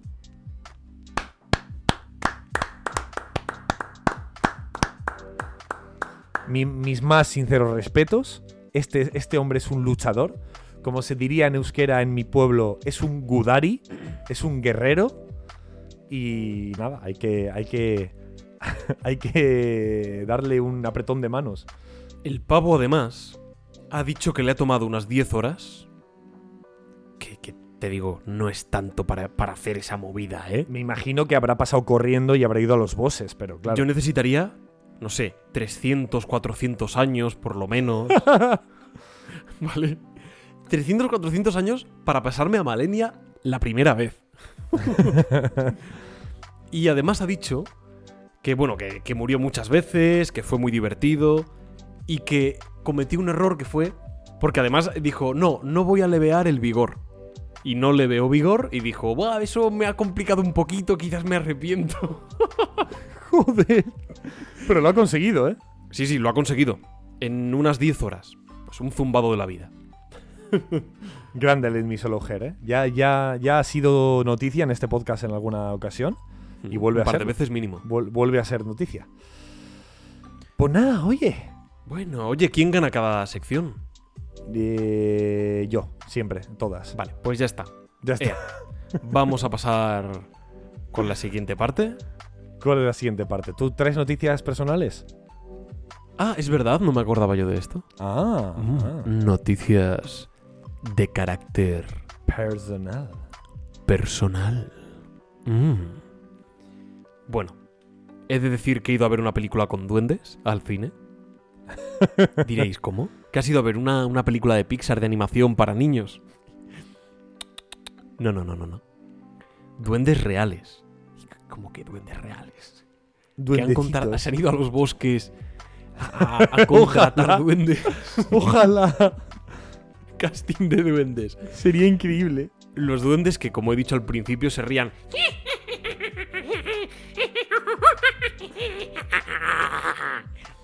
Literal, te juro, te juro que lo podría hacer, ¿eh? Podría hacer yo el efecto de sonido de, de los duendes. ¡Madre duende! ¡Madre duende! ¡Madre duende! ¡Qué joder, locura de película, Carlos! Se llama Unwelcome, que es como Indeseados. No eres bienvenido, sí, ¿no? Basi- básicamente. ¿Cómo sería en castellano? Indeseados, probablemente. Indeseados, sí. ¿Sí? Sí, sería, sería sí porque bienven- Unwelcome no tiene una. Sería no bienvenidos, pero hombre, no queda bien, ¿no? Queda más no, bonito de Indeseados. No eres, no eres bienvenido. Sí, no, no se puede. No se puede resumir así literalmente en una palabra. Me encantó. ¿Vale? Me lo pasé súper bien. Es una peli de terror. Que pese, pese a que la premisa puede parecer cómica.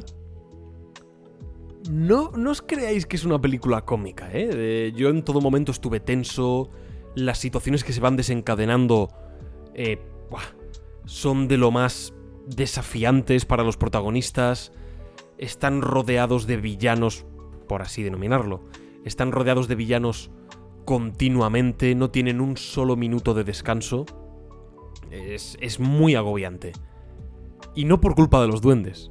Ojo, puede parecer que es que los duendes son los malos de la película. No exactamente. ¿De acuerdo? Es una de las cosas que también sorprenden.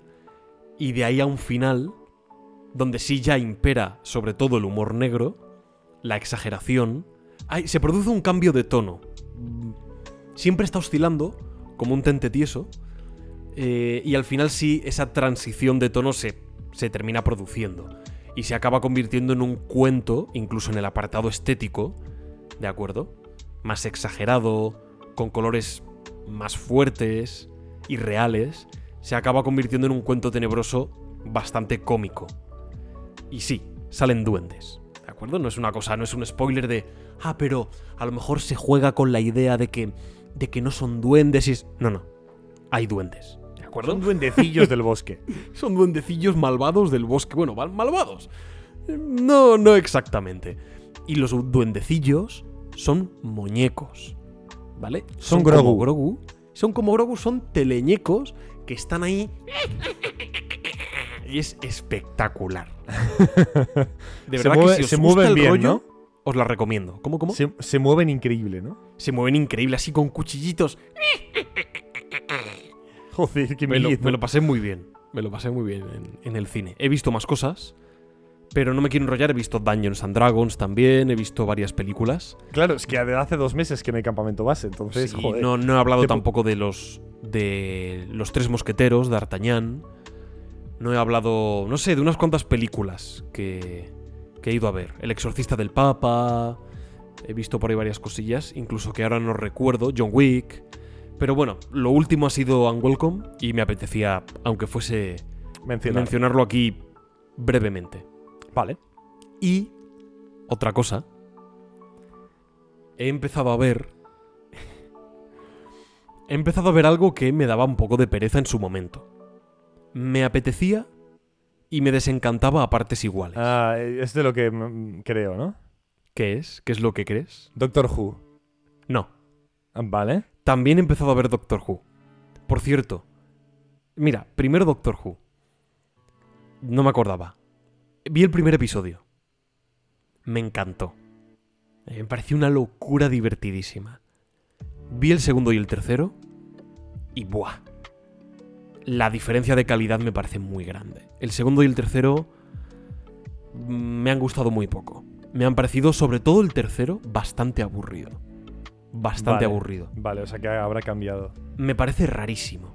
Porque el primero es, pese a que han pasado unos años, y en televisión se nota mucho, pero se siente bastante fresco.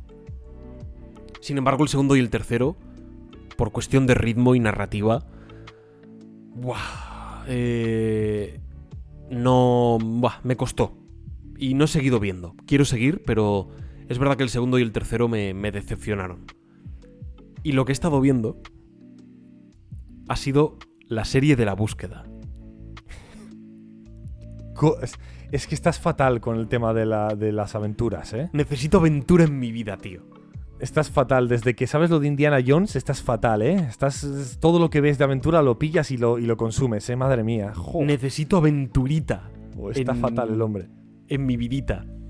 Y... Coño, pues estoy mírate, mírate, bien. mírate, pues mírate un One Piece o algo así, que también es aventurita no, pura. No. Ojo, me mira, lo estoy pasando eh. bastante bien. Es una serie más cutre, de acuerdo. Mm, más que cutre, creo que tampoco la palabra es cutre. Eh, menos ambiciosa. Es tipo serie de Disney Channel, ¿de acuerdo? De hecho es de Disney, pero es muy serie tipo Hannah Montana, Saki Cody, Raven, ¿vale? Tiene ese estilo un poco tontorrón, muy desenfadado, adolescente, completamente intrascendente, ¿de acuerdo? Incluso con un puntito kitsch y ridículo. Yo creo que la serie también en parte es consciente, ¿eh? No le daría mucha nota, pero sí valoro, porque yo creo que se nota que hay cariño. Yo al menos lo noto, noto que hay cariño por parte de los creadores a la hora de plantear los misterios, los códigos a resolver. Y el último episodio que he visto, el tercero, me ha sorprendido gratamente, ¿vale? Porque sí hay una escena, digamos, de mayor complejidad, donde también es cierto que las cosas se resuelven pues un tanto informal, eh, con mucho desenfado, ¿de acuerdo? No es... La búsqueda ya tiene un poco ese tono, pero es más seria. Esta no, esta es más tipo serie Disney. Ok, entonces yo creo que hay que verla un poco con, con esos ojos. De nota le daría poquito, pues a lo mejor un cinco y algo. No le puedo dar más. Tiene un cuatro en Film Affinity. Me parece un poco injusto, la verdad. Un cuatro yo no la suspendería. A nivel estético, es mejor que una serie de Disney Channel, indudablemente, pero vamos, una cosa muy correcta en ese aspecto, no, no destaca. Unas buenas interpretaciones, eso sí. Si os gusta el rollo, yo os la recomendaría. Sí, es, es, es entretenida, es disfrutable y muy, muy ligera, ¿eh? ¿Y tiene templos malditos? Ha salido un templo en la tercera. Ya está, entonces es el tercer episodio, pero es bueno. Tiene masones, tiene códigos secretos. Y voy a decir una cosa. ¿Sí? Elvis Presley. Bueno, ya está. No, no, no. No digo más. Vale, no digas más. Un Mira, código secreto donde decir... Elvis Presley está de por medio. No es coña, ¿vale? Y ya tiene está. sentido y está bien justificado. Y tiene, y es que tiene hasta sentido. Bueno, a ver, voy a decir una te cosa, partes de, te partes de risa, tío. Para la gente que está aquí escuchando este podcast, vamos a probar, ¿vale? No sabemos cuándo, en algún momento lo vamos a implementar. Eh, va a haber un cambio en los campamentos base. Y vamos a dejar de hacerlos. Vamos a dejar de hacerlos, que no es broma. eh, es broma, por supuesto. Vamos a hacer un cambio. Para vosotros, los que lleváis aquí en campamento base siempre toda la vida, ¿vale? No va a haber apenas un... No vais a notar diferencia. Lo que vamos a probar a hacer, todavía no podemos porque el calendario de subida de podcast lo tenemos muy apretadito, entonces tenemos que pensar cuándo empezamos a hacerlo y cómo, pero vamos a, dentro de cierto momento, a dividir los campamentos base. Lo dividido, igual probamos a dividir la parte de las noticias en un podcast y la parte secundaria en otro podcast y los subimos separado. Pues uno el jueves y otro el domingo. Me lo invento, ¿vale? No sabremos cómo lo vamos a hacer, pero vamos, el contenido va a ser el mismo a lo largo de la semana, pero va a estar, va a ir saliendo, digamos, a trocitos, ¿vale? Para que haya un poquito, pues, más de... para engañar un poquito a algunos algoritmos y que ayude, ¿no? En, en ese sentido. Pero eh, no vamos a hacerlo en este campamento base, lo haremos en, en más adelante, porque está un poco, como he dicho, el calendario de subida de podcast bastante apretadito. Así que vamos ahora directamente a la segunda sección del campamento base, ¿verdad, Pablo? Sí. Que es un melón, me cago en la leche. Porque no es un melón cualquiera, es un melón gordo. Sí, como titular, es algo que daría para horas y días de discusión, y meses incluso. Buf. Podríamos hacer diecisiete episodios, eh, parte uno, dos, tres, cuatro, hasta parte diecisiete. Por cierto, aquí sí hay que, hace tiempo que no lo hacemos, el refugio del Pelma, que es a Ajá. donde vamos a ir ahora. Sí. Ya sabéis que el refugio del Pelma no tiene cortes. No. Ult- últimamente tampoco es que la edición que hacemos de los campamentos sea, bueno, muy extensa. Hemos reducido, como ya sabéis, elementos. Eh, pero aquí, si cabe, es todavía más inexistente esa edición, ¿de acuerdo? A veces pues ponemos la música de las noticias, de tal, hacemos algún corte en algún momento, metemos alguna cosa, bien. Pero aquí es precisamente la idea como un audio de WhatsApp. Tú le das a grabar y pueden suceder mil cosas. Esto es podcast verité, ¿de acuerdo? Entonces...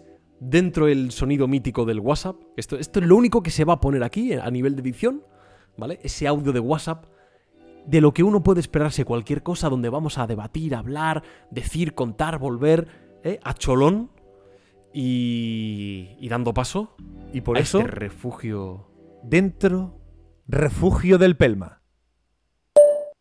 Pues ya está, ya está, ya está. Esto, esto es, esto es anarquía, anarquía pura. Anarquía bueno, total. Me voy a la tienda a comprar. No, no. Podrías hacerlo. Pod- no, no. Pod- en- entra dentro. Por supuesto. O sea, yo ahora mismo puedo irme al cuarto de baño durante diecisiete minutos y tú te tienes que quedar aquí hablando. Lo que sí voy a decir es ir al cuarto de baño, ¿vale? Ah, pero que lo dice en serio. Bueno, y esto, ¿sabéis lo que significa? Yo no puedo cortar. Es una norma que Pablo y yo nos lo hemos hecho. Tenemos que admitir una cosa. A pesar de esa norma...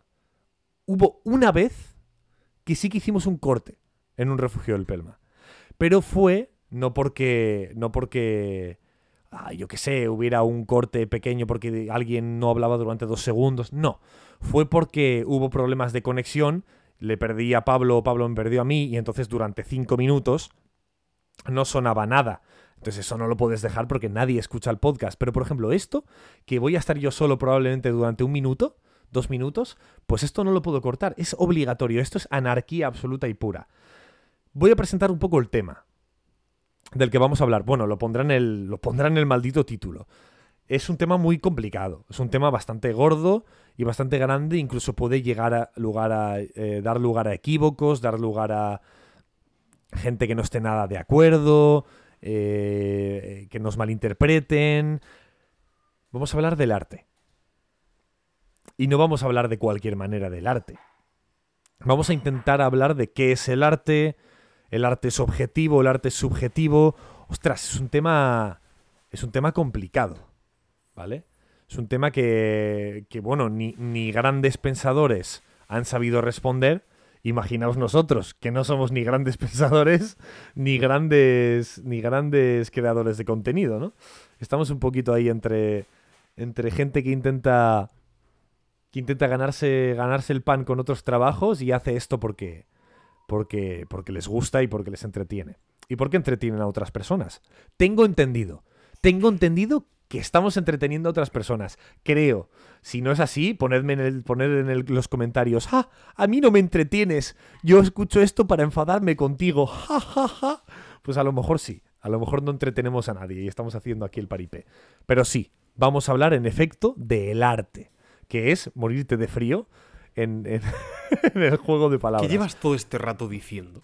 Bueno, pues un montón de cosas, ¿eh? No te creas que no. He presentado ya el tema, ¿vale? O sea, ya saben que vamos a hablar de, de Peppa Pig. Mm. Por cierto... ¿Qué te estás comiendo? A ver. Mientras hablamos de esto, ¿vale? Como estas... Es que en otras secciones no puedo, pero ya que en esta puedo...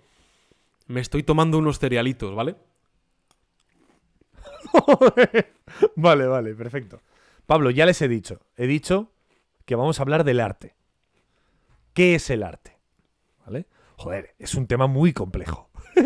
He dicho que es un tema que ni siquiera los más estudiosos ni los mejores pensadores podrán haber dado nunca una explicación muy concreta, ¿no? De hecho, hay muchas frases muy célebres de gente que... Sí. Que, que, que intenta explicar en una frase, ¿no?, qué es el arte, y muchas de ellas, incluso sin incluso pudiendo estar en desacuerdo unas con otras, en parte son reales, ¿no? Entonces es complicado. ¿Qué es el arte, Pablo? ¿Por dónde empezarías tú en esta, en esta materia? Es difícil. Precisamente es lo que yo te iba a preguntar. Antes de nada, ¿vale?, ¿cómo definiríamos el arte, cada uno de nosotros? Claro, la definición de arte podría llevar... pues no sé, páginas y páginas de, de conceptos, de aclaraciones, de especificaciones. ¿Por qué es tan amplio, es tan vasta la historia del arte a lo largo de, de los cientos de años, miles de años eh, que tiene el, el, el ser humano?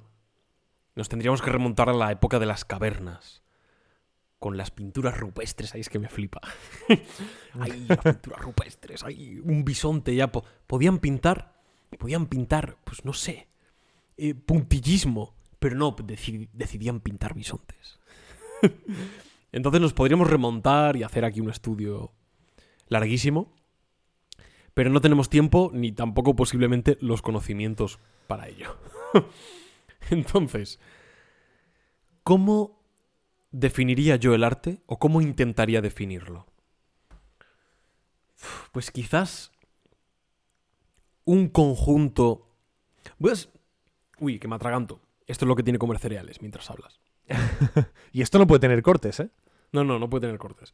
Yo lo definiría, voy a ser un poco formal, como el conjunto de técnicas de muy diferentes tipos, ¿vale?, y estilos que dan lugar a la producción de una obra de cualquier género posible dentro del arte, ¿de acuerdo?, de los que conocemos hasta ahora, que dan lugar a una obra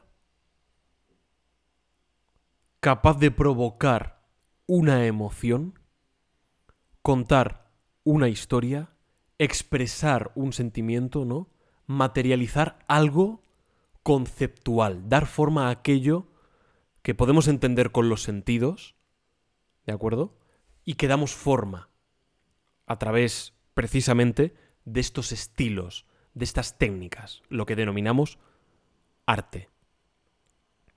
Podría ser una definición. ¿Cómo lo dirías tú? ¡Joder, qué formalidad! De repente parecía esto un estudio de, de Cambridge, ¿no? Lo he sacado de Wikipedia. Tampoco te creas que... ¿En serio? No, no, es broma, es broma. Ah, vale, vale. Me lo creería, ¿eh? Porque ha sonado muy, ha sonado muy a Wikipedia. Eh, yo, o sea, lo que, voy, lo que yo tengo siempre pensado y lo que he dicho siempre es prácticamente lo mismo. Lo que pasa es que menos, bastante menos formal, ¿no? Eh, para mí el arte es todo aquello que... Todo aquello, aquel estímulo que está creado, por supuesto, por un autor... Tiene que haber un autor, tiene que haber una intención, tiene que haber una, una, un concepto y tiene que producir una serie de, de, de emociones y, y respuestas en el, en el, en el receptor de, de este mensaje, ¿no? Así, ya está. Pues me parece mal. Yo, yo lo veo así de sencillo, es decir, una... Por ejemplo, ¿eh? Un chascarrillo, o sea, una... Un, Un, un humorista que de repente suelte algo gracioso, algo que sea ingenioso, me parece arte. Eso es arte. Ha sido, ha creado un juego de palabras, por ejemplo, en ese momento, y ese receptor se ha reído, que es lo que tú buscas con esa creación artística, ¿no? Eso es arte, por ejemplo. Cualquier tipo de esta expresión lo considero arte. Mm, interesante. Esto nos llevaría a la idea de qué es arte y qué no es arte y dentro de qué categoría estaría. Un monólogo, un humorista, ¿es arte? ¿Vale? ¿De qué estilo? ¿Literario, narrativo? ¿No? Sí, literario y narrativo. Las ¿Dirías dos cosas. literario? Las dos cosas, sí. Claro, entendiendo el monólogo como expresión, no sé. Buah, fíjate, nunca me he planteado esto. Es que hay tantas situaciones concretas. Es muy complicado, es muy complejo. Luego abordaremos alguna en concreto. Vale. ¿De acuerdo? Sí que tienes ya. cositas apuntadas, ¿eh? Sí, sí, tengo varias. Y a Uf, propósito vale. también de un artículo que he leído. Perfecto. Un artículo de Área Jugones. ¡Ojo! Sí, sí, vale. de la web. Y que niega que los videojuegos sean arte. ¡Ostras! Pero, ¿en pero serio? no, pero no, no, no toca eso ahora. Vale. ¿Vale? Lo sí, digo sí, así vamos, como para vamos, po- vamos abrir poco boca. a poco. Bien. Antes de llegar a, a estos temas más específicos, Carlos, me has dicho que es el arte. Para ti, ¿qué no es arte? Que es casi más difícil de definir. ¡Ostras! Para mí, ¿qué no es arte? ¡Buah! Buah. Eh, por ejemplo. Joder, macho. Estos cereales tan increíbles, tío. Esto. Buah. Puede, puede estar. Buah, se me puede echar el mundo encima, pero lo voy a decir. Joder. Uy, ya sé qué vas a decir, creo. Por ejemplo, el reggaetón no es arte. Joder. ¿Pero qué quieres? ¿Que te funen? Vale, es un poco, es un poco feo, ¿eh? En realidad, lo que he dicho. A ver. Sí puede serlo, ¿vale? Sí puede serlo, ¿vale? Bien. Pero creo que en muchas ocasiones el reggaetón no es arte. ¿Por qué? Porque no es tanto intentar transmitir, sino intentar ser funcional. Es decir, entiendo. Creo, creo que el, una canción de reggaetón muchas veces, otras veces no, habrá su arte. Por supuesto, yo no estoy negando el arte del concepto del reggaetón. Lo que estoy diciendo y defendiendo, con mis argumentos, por favor, si, si opináis igual, pues lo ponéis por comentarios, pero tampoco, tampoco con respeto, ¿eh? Eh, creo que muchas veces el reggaetón se hace para una funcionalidad concreta. Es decir, quiero que esta canción dé a la gente ganas de bailar para que funcione bien en las discotecas. Y por lo tanto funcionan bien como producto bailable y, y bueno, y, y, y, de, y del mundo de la noche. Hmm. En el momento que, por ejemplo, ¿cuál es la diferencia entre una vasija en la hmm. que tú has metido tiempo hmm. para que sea bonita y entre una ánfora fácilmente hecha y rápidamente hecha para que sea funcional? Hombre, hay una gran diferencia. Una cosa es un artista y otro es un artesano. ¿Vale? Hay una gran diferencia ahí, ¿no? Entonces, muchos reggaetoneros son artesanos, no son artistas. No están queriendo transmitir una emoción que él tiene muy dentro para... Puede ser, puede ser, por supuesto, que tú seas una persona pues muy vivaracha, que quieres transmitir tu sensación, estás muy feliz, quieres que la gente baile al ritmo de tu sensación, de una historia que tú cuentas. Por supuestísimo. Y hay canciones muy clásicas, muy bien aclamadas, que también son así. Escuchas I Need a Hero de Bonnie Tyler y te dan ganas de bailar, o, o September de Earth, Wind and Fire y te dan unas ganas de bailar loquísimas. Y son canciones clásicas preciosas, ¿no? Eh, y puede ser. Pero hay mucho reggaetón porque hay una industria que intenta ser, pretende ser funcional a nivel, a nivel monetario, a nivel económico. Por lo tanto, se cae mucho en esa, en esa vanidad, ¿no? Eh...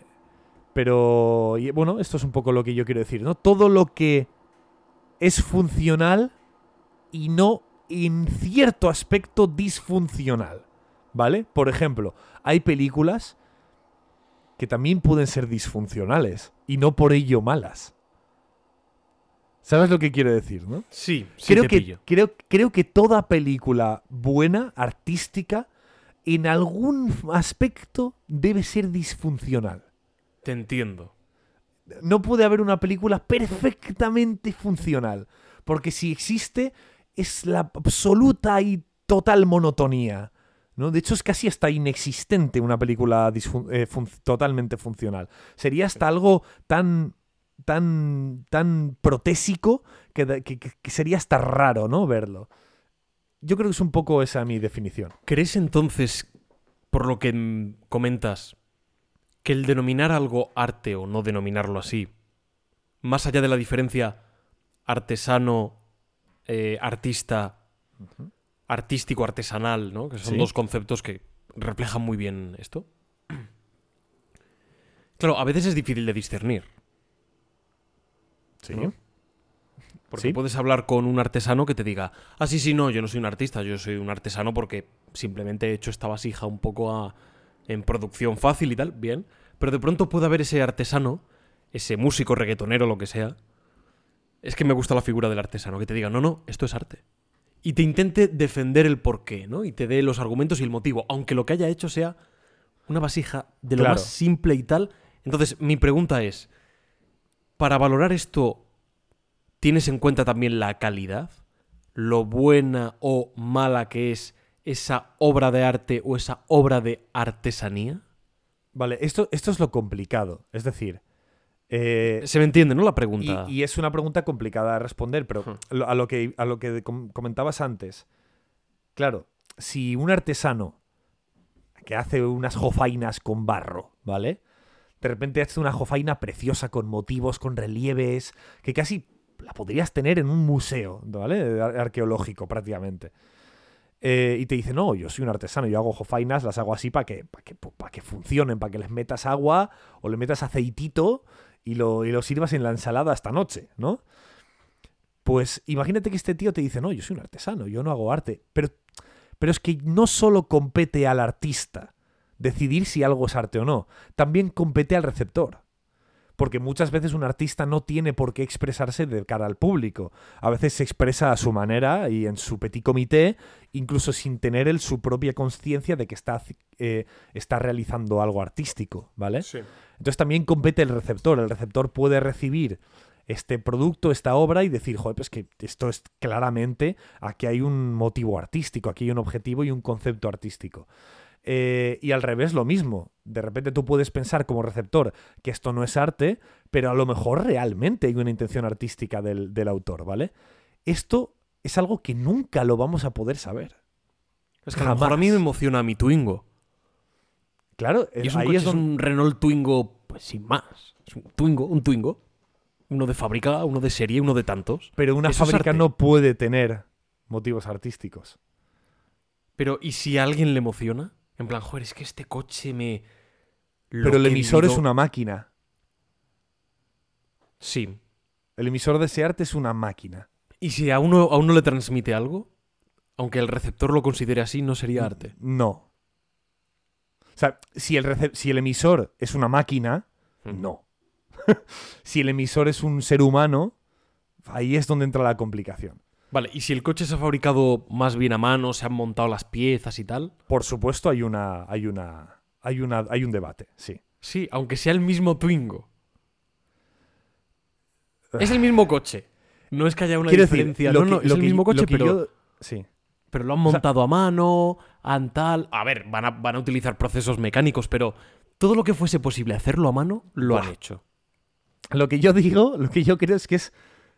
Es una pregunta que nunca se que no se puede responder. O sea, si, si imagínate, ¿vale?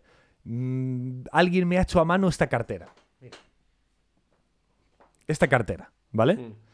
La, la estoy enseñando en cámara para los que estén en YouTube, lo que es los que estén en, en, en, en, en la plataforma morada. Pero los que no, los que estáis en podcast, estoy enseñándole a Pablo a la cámara una, una, una cartera, mi cartera. Imagínate que esta cartera se ha hecho, no lo sé, igual sí que se ha hecho así, pero se ha hecho a mano. Por una persona ahí, bim bam, tejemaneje ahí, las agujas de la tía Ceferina, tal, ¿vale? Con un ensamblador de telas, tal, ¿vale? Lo ha hecho una persona. Imagínate que esa persona lo ha hecho en plan, bueno, pues que quepan ahí unas cuantas tarjetitas, tal, pero a mí me emociona. Porque su diseño es, es muy bonito, es muy estilizado, y digo, ojo, esto es arte, ¿vale? Claro. Realmente nunca vamos a poder responder si esto es arte o no. Porque nunca hay una respuesta. No la hay. Tú, como, como, como, como espectador desde fuera, puedes decidir si para ti lo es o no. Hmm. Pero creo que es una respuesta que es imposible de dar. Porque, porque hay cosas a las que no podemos responder. Por ejemplo, a lo mejor el que hizo la cartera, aunque diga que no lo hizo en ese pro- con ese propósito, a lo mejor muy en el fondo había una intención artística. Pero es que eso no lo podemos saber. Por lo tanto, no podemos responder a si esto es arte o no. A lo mejor, aunque dice que esto es de forma artística, a lo mejor en el fondo en realidad no lo hacía de forma y con intención artística, pero él cree que sí. Nunca podemos responder a ese a lo mejor. ¿Entiendes lo que bueno, digo, no? Con la inteligencia artificial que lee la mente, podríamos... Pero a lo mejor podríamos no lee, averiguarlo. No lee la mente dos pensamientos diferentes. A lo mejor está pensando en un noventa y cinco por ciento, esto no es arte, y en un cinco por ciento sí, lo hice con una intención artística, ¿no? Para Ojo, mí, cuidado. Estoy muy de acuerdo. Creo que definirlo teóricamente es muy fácil, porque tú en una definición acotas y das un contexto que más o menos te favorece para la definición. Por ejemplo, uh-huh. ¿no? Si tuviese que hacerlo yo, ¿qué no es arte? Pues todo aquello que esté desprovisto de intención comunicativa. Para mí el arte está relacionado con la comunicación, ¿de acuerdo? Arte y comunicación es lo mismo. No es que sea lo mismo, es que el arte sin comunicación no existe, en mi opinión, porque piensa en todas las obras de arte que pueda haber. Todas tienen que ver con la comunicación. ¿Comunicación de qué? Comunicación de una historia, comunicación de Eh, un personaje, comunicación a nivel de descripción, ¿no? De un personaje. Eh, no sé, sentimientos, emociones, un hecho histórico. Es comunicación de una manera u otra. Entonces, todo aquel elemento que esté desprovisto de intención comunicativa, puede que incluso emocional, pero ante todo comunicativa. Lo definiría como algo que no es arte, pese a ser un objeto que podría confundirnos. Claro, esto así dicho, ah, pues muy bien, Pablo, pues ya está, pues ahí está. Eh, pero claro, lo, lo he acotado mucho. Como tú bien decías, puede que alguien que ha hecho una obra artística realmente piense que no lo es. No, yo he pintado este cuadro que es el mejor de la historia de la humanidad, pero ya, yo que sé, tira el pincel y dice así, pa, hija, pues esto para decorar el salón. Claro. De hecho, aquí preguntan por el chat... O sea, ¿los capítulos que hagan con ChatGPT por la huelga de escritores no son arte? No. No. Eso, eso me niego a decir que eso es arte. Bueno, será arte si de pronto lo transforman los actores y el director y los técnicos y demás pues en un producto espectacular. Es que ya, si nos metemos con tema de inteligencia sí, sí, no, artificial no te máquinas, metas, no te metas. Buah, es que se nos va la olla. Entonces, ¿el arte tiene que ser bueno para ser llamado arte, Carlos? Por ejemplo, no, no. El cuadro blanco sobre blanco, que literalmente es un lienzo en blanco. ¿Eso es arte? No lo sé, porque no carezco de la información. Quiero decir, a ver, ese, ese, ese, este caso es muy interesante, porque es un caso que da que genera da, da, da, da opinión a dudas, da genera, genera dudas. Genera la duda de a lo mejor esta persona lo ha hecho de verdad con una intención artística, pero es un concepto que, que da lugar a la duda de que yo piense que a lo mejor lo ha hecho por vacilar o por hacer un poco el tonto o por ser el primero que hace esto y a ver si me, me saco un poquito los dineritos. Como genera esa duda, y aunque esa persona me diga sí, lo hice por esto porque representa tal, aunque me lo diga, yo no puedo estar del todo seguro, ¿sabes? A mí como receptor no me genera ningún estímulo. Por eso también me genera más dudas. Entonces yo me puedo, me puedo quedar más con la opinión de que este tío ha hecho un poco el tonto, ¿vale? Pero él dice que sí. O ella, ¿no? Dice que sí, que es un que lo ha hecho con una intención artística. Pues a lo mejor sí. Pero es una cosa que nunca podremos saberlo. Sí, de hecho, yo diría con mucha seguridad, y quizás cometiendo el error, ¿no?, de ser tan categórico, yo diría que no, que no es arte. Muchos podrían echarme en cara entonces la definición que he dado hace unos instantes, pero tú decías que el, el arte no es aquello que esté desprovisto de intención comunicativa, es que eso lo está, porque quiere decir que el vacío sobre el blanco, yo qué sé, con lo que sea, ¿vale? Entonces, entonces ¿qué pasa? Que ahí hay intención comunicativa, pero tú dices que no es arte. Buah, pues entraríamos quizás en... en valorar la complejidad de un arte respecto a otro. Tampoco creo que eso determine la validez. Porque, ¿qué pasa? ¿Que una pintura en la que se haya invertido más horas respecto a una en la que no, y se hayan utilizado más colores o menos, porcentualmente te indica? No, eso no es medible. No es... yo he marcado tres goles y tú uno, he ganado. Eso sí es medible. Pero esto no es deporte, no es una carrera, no es una maratón. No se puede cuantificar de esa forma. ¿Por qué digo entonces que no es arte? ¿Por qué me arriesgo? ¿Por qué soy tan osado y contradictorio? Porque quizás sí es cierto que el arte puede ser más simple, más complejo. Puede que haya un cuadro. Voy a coger un cuadro como, como elemento artístico. Puede que haya un cuadro con un simbolismo muy barroco, difícil de desentrañar y que conlleva unos conocimientos pues más o menos amplios, iconográficos, artísticos, que te permiten entender la obra en toda su magnitud, e igualmente, aun no disponiendo de esos códigos, tú la puedes disfrutar y en cierto modo esa obra emana, ¿no? Emana importancia, emana eh, belleza. ¿Qué es la belleza? Ya podríamos entrar también en, en, otra, en otro concepto. Pero sí que se puede deducir algo de un cuadro con a lo mejor un setenta por ciento, sesenta por ciento de entendimiento y no y otra parte que, que se te escapa. Pero claro, yo veo un cuadro en blanco, blanco sobre blanco, además con ese nombre, o punto negro sobre blanco, y es un punto negro, literalmente, hecho con un bolígrafo. Y, y, y es como, vale, yo creo que una obra puede ser muy críptica, puede ser, pero tiene que tener elementos suficientes, mínimos, a nivel técnico. Creo que tiene que tener los mínimos como para que podamos decir, esto es arte. Otro ejemplo, el cine. Y luego vamos a ver si el cine es arte o no, ¿vale? Nos lo vamos a cuestionar, como el propio videojuego. Las películas de Ingmar Bergman son difíciles de desentrañar en ocasiones, a nivel simbólico. Sí, a veces sí, hay, hay, hay obras y obras, pero algunas de ellas son cuanto menos intrincadas.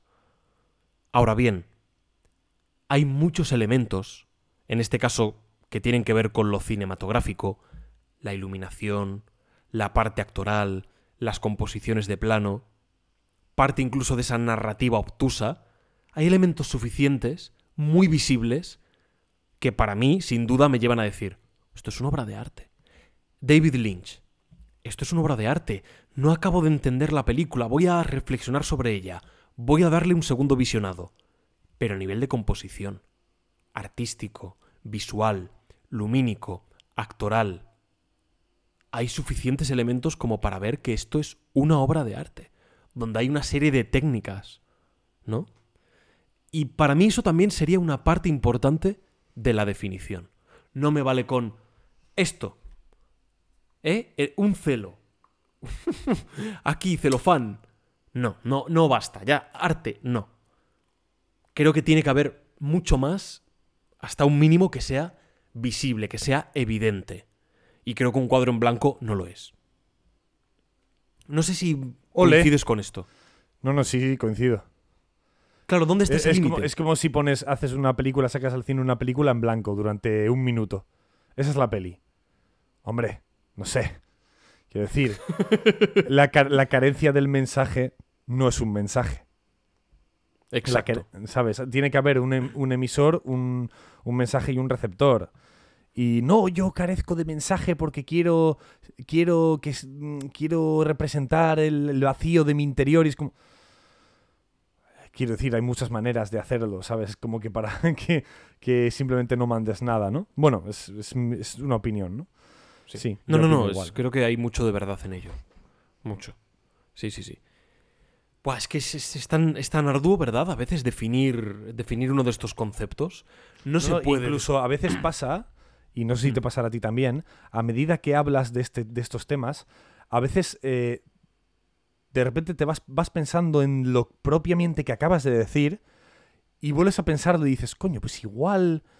A lo mejor se me ocurre otro tema, ¿no? Y es como, sí. uff, se me ocurre que quizás en esto no estoy tan en lo cierto. Porque... Es que es complejo, ¿eh? El es tema complejo del arte. Y tanto, es muy complejo. Y tanto que lo es. Mira, otras cosas que tenía yo por aquí apuntadas.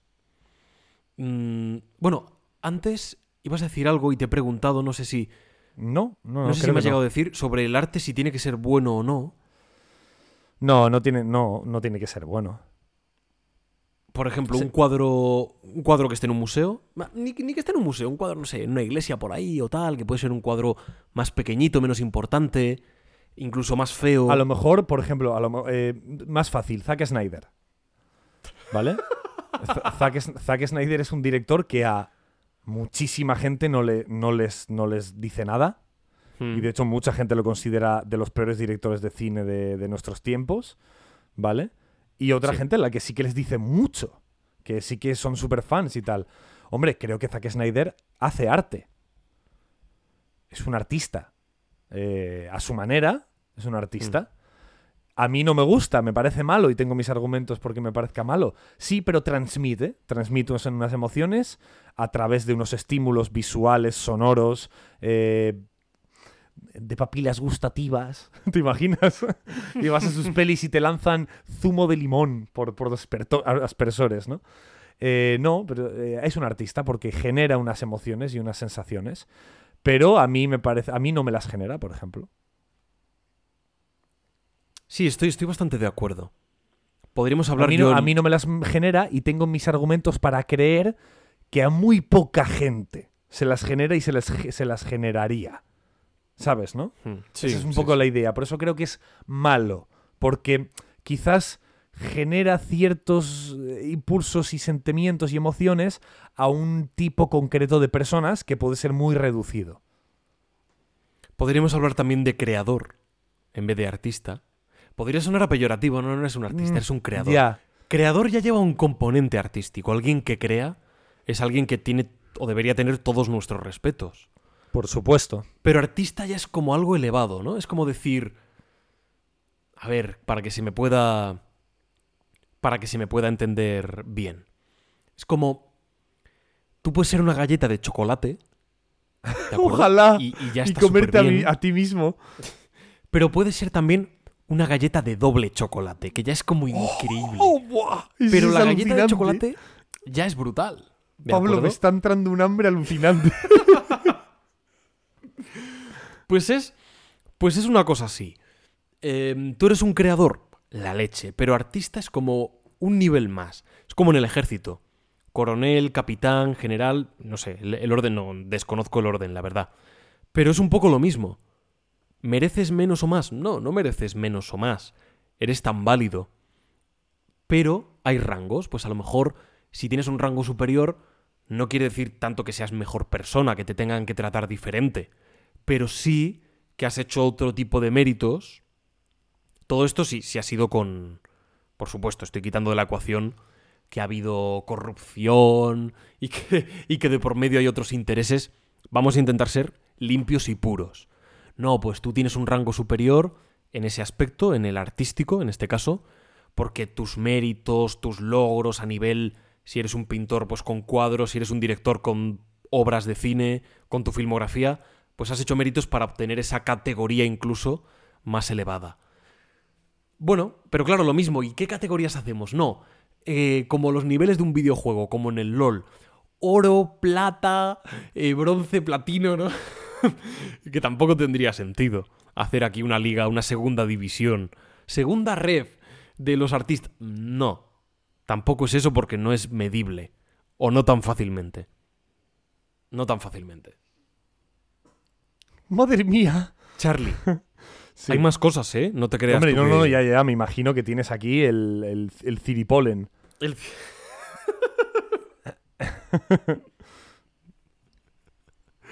el ciripolen. Un día hablaremos del Ciripolen. Un día. Un día hablaremos del Ciripolen. Por cierto, si alguien dice algo por el chat, dímelo, ¿eh? Si no, no, pregunta... tranquilo. Estoy, o sea, si, si son cosas para decir en directo, te paro y lo digo, no te preocupes. Si no, vale. Si son cosas así tal, respondo por chat. Ay, mierda, se me ha olvidado con esto, se me ha olvidado lo que, lo que te iba a preguntar. A ver, hemos hablado de... Ah, sí, no, no se me ha olvidado. Vale. Dentro del arte. Cuidado con esto. Vale. Dentro del arte. Sí. Donde entran en juego...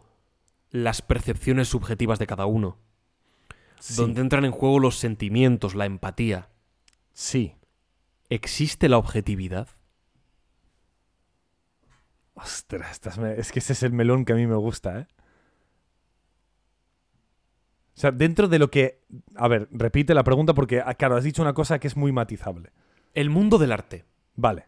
¿Vale? Cualquier más, tipo, genérico. Género, estilo artístico. Vale. Vale. ¿Existe la objetividad a la hora de percibir, de analizar, de interpretar, de catalogar como arte? Aún te diría más.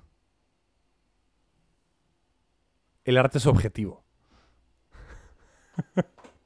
Buah, por debajo de pero, qué temperatura. Pero, pero, pero, ¡ah! Pero claro, es que hay, también hay un problema. ¿En qué se cimenta esa objetividad? Es que es una pregunta muy buena, ¿verdad? Sí. Eh, ¿Bajo qué criterios hay una objetividad, no? Yo creo que el arte es objetivo. Esto no significa que no sea, o, que no sea subjetivo, ¿vale?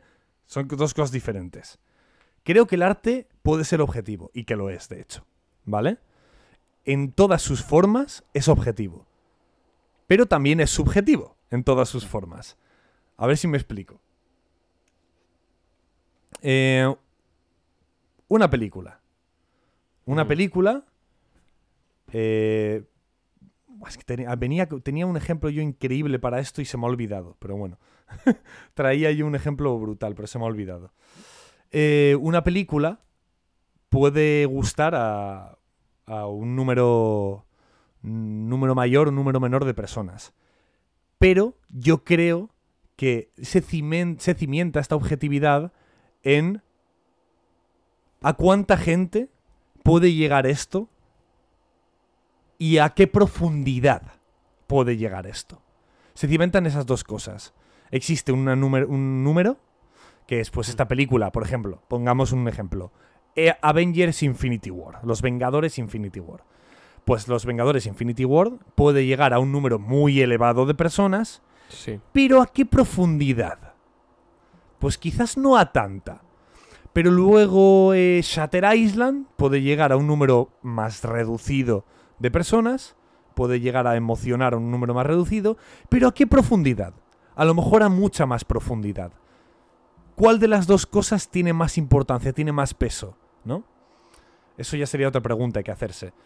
Eh, pero esto sin tener en cuenta, o sea, sin, sin dejar de tener en cuenta la subjetividad. Todo arte es subjetivo también, por supuesto. Y tiene, te diría que incluso más importancia. O por lo menos, más importancia al nivel del mundo y la industria en la que nos movemos a día de hoy. ¿Vale? Es más importante la opinión de mi amigo Edu, al que le gusta One Piece, con respecto a One Piece, que la mía. Yo soy una persona que se ha formado para tener opiniones más cimentadas y con más argumentos respecto a la, a la narrativa y un guión. Y Edu no, mi amigo Edu no.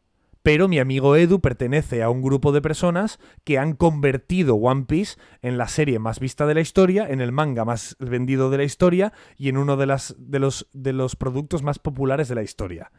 Por lo tanto, a nivel de funcionalidad, a nivel de marketing, a nivel de... De, de, de, de economía y socialización, ha funcionado mucho más que de la manera en la que yo lo percibo, ¿vale? Entonces, de cierta manera, es más importante la subjetividad. Pero luego existe la objetividad, que es, pers- me parece muy bien que personas que pueden llegar más al fondo de estas obras nos puedan, eh, bueno, eh, no abrir los ojos, pero sí que guiar de una manera más profesional y más argumentada y cimentada sobre qué obras están mejor o peor, cimentándose en cuán profundo llegan unas u otras, ¿no? Yo te diría... Aquí dicen por el chat... No sé si objetivo, por la cuestión de la crítica y la subjetividad, por lo que provoca por la empatía. Una cuestión objetiva será analizada y crítica y en la profundidad nace de la empatía y de ahí la subjetividad. ¡Ojo, eh! Me cago en la leche. También es verdad eso, ¿eh? Buah, mira. Es muy complejo. Existe la objetividad en el arte. Hay casos en los que sí. Ojo, ¿tú crees que hay casos en los que no? Hay casos, puede que haya casos, no quiero ser osado. Entonces voy a decir que algunos casos, desde luego que existe. Por ejemplo, La Piedad de Miguel Ángel. ¿Por qué La Piedad? No sé, porque me mola. ¿Vale? La Piedad de Miguel Ángel. ¿A ti te puede no gustar La Piedad? Por supuesto. ¿Te puede parecer contemplarla insustancial? Por supuesto. ¿Puedes sentir apatía hacia La Piedad y verla como un bloque de piedra que no despierta en ti ningún sentimiento? Por supuesto. ¿Vale? Y no voy a seguir diciendo porque creo que ha quedado claro. ¿Puedes ver la cúpula de, de Il Duomo de Santa María del Fiore de... ¿Quién fue? Eh, ¿Brunelleschi? Sí, creo que sí. Brune... ¿Seguro que fue Brunelleschi? Me quiere sonar, pero no, no me aventuraría a afirmarlo. Ya por, ya por, perdona, ¿eh? Porque ya me han entrado sí, no, como no, el... Sí, en esto consiste... La, la, la, la, la, la, la, la, la, la, que la construyó... ¿Quién te pone? Tiki, tiki, tiki. Construcción. Vamos a buscar. Arquitecto, aquí está. eh, tiki, tiki, tiki, tiki, tiki. El diseño general a Arnolfo Nicambio, tal no sé qué, la compañía, la cúpula, Filippo Brunelleschi, efectivamente. Lo eh, Brunelleschi. Como yo había dicho. Brunelleschi. Rico Tony. Brunelleschi. Ok. Eh, ¿Cómo que se perdió sus cámaras? Espera, nos, ha perdido, nos han perdido en... ¿Nos han perdido? Twitch? Esto no se puede cortar, ¿eh? Esto es tal cual. No, no, en, en, en Twitch yo lo estoy viendo bien, en mi móvil, así que tiene que ser cosa, cosa tuya, F P. Nada, gra- pero bueno, gracias por el aviso igualmente. A mí, yo lo veo perfectamente del móvil, así que... Lo tienes re- ahí controlado, ¿verdad? Refresca. O ya volvió, puede ser. Sí, lo tengo controlado, tranquilo. Vale. Eh, ¿puede la, ¿Puedes ver tú la cúpula de Brunelleschi? Que, por cierto, es una de las construcciones de las maravillas arquitectónicas más locas de la historia. Informaos si os interesa, porque era imposible hacer esa cúpula, ¿eh? Y alguien la hizo. De, forma, de formas puto locas, ¿vale? Pero la hizo, ¿vale? Puedes observar esa, esa, esa cúpula y quedarte... ¡Meh! Cosas mejores se han visto. Pues sí, por supuesto. Exacto. Pero hay una realidad innegable. Subjetivamente, todo eso tiene cabida. Todo es susceptible de no gustarte, de no, de no, de no generarte una emoción. Pero, volviendo al ejemplo de La Piedad, objetivamente, y no admito discusión, objetivamente, sin ninguna duda, para mí es innegable que es una obra de arte de una belleza, de una perfección, de una capacidad técnica, conceptual, de belleza, de transformación de un bloque de piedra, etcétera, maravillosa.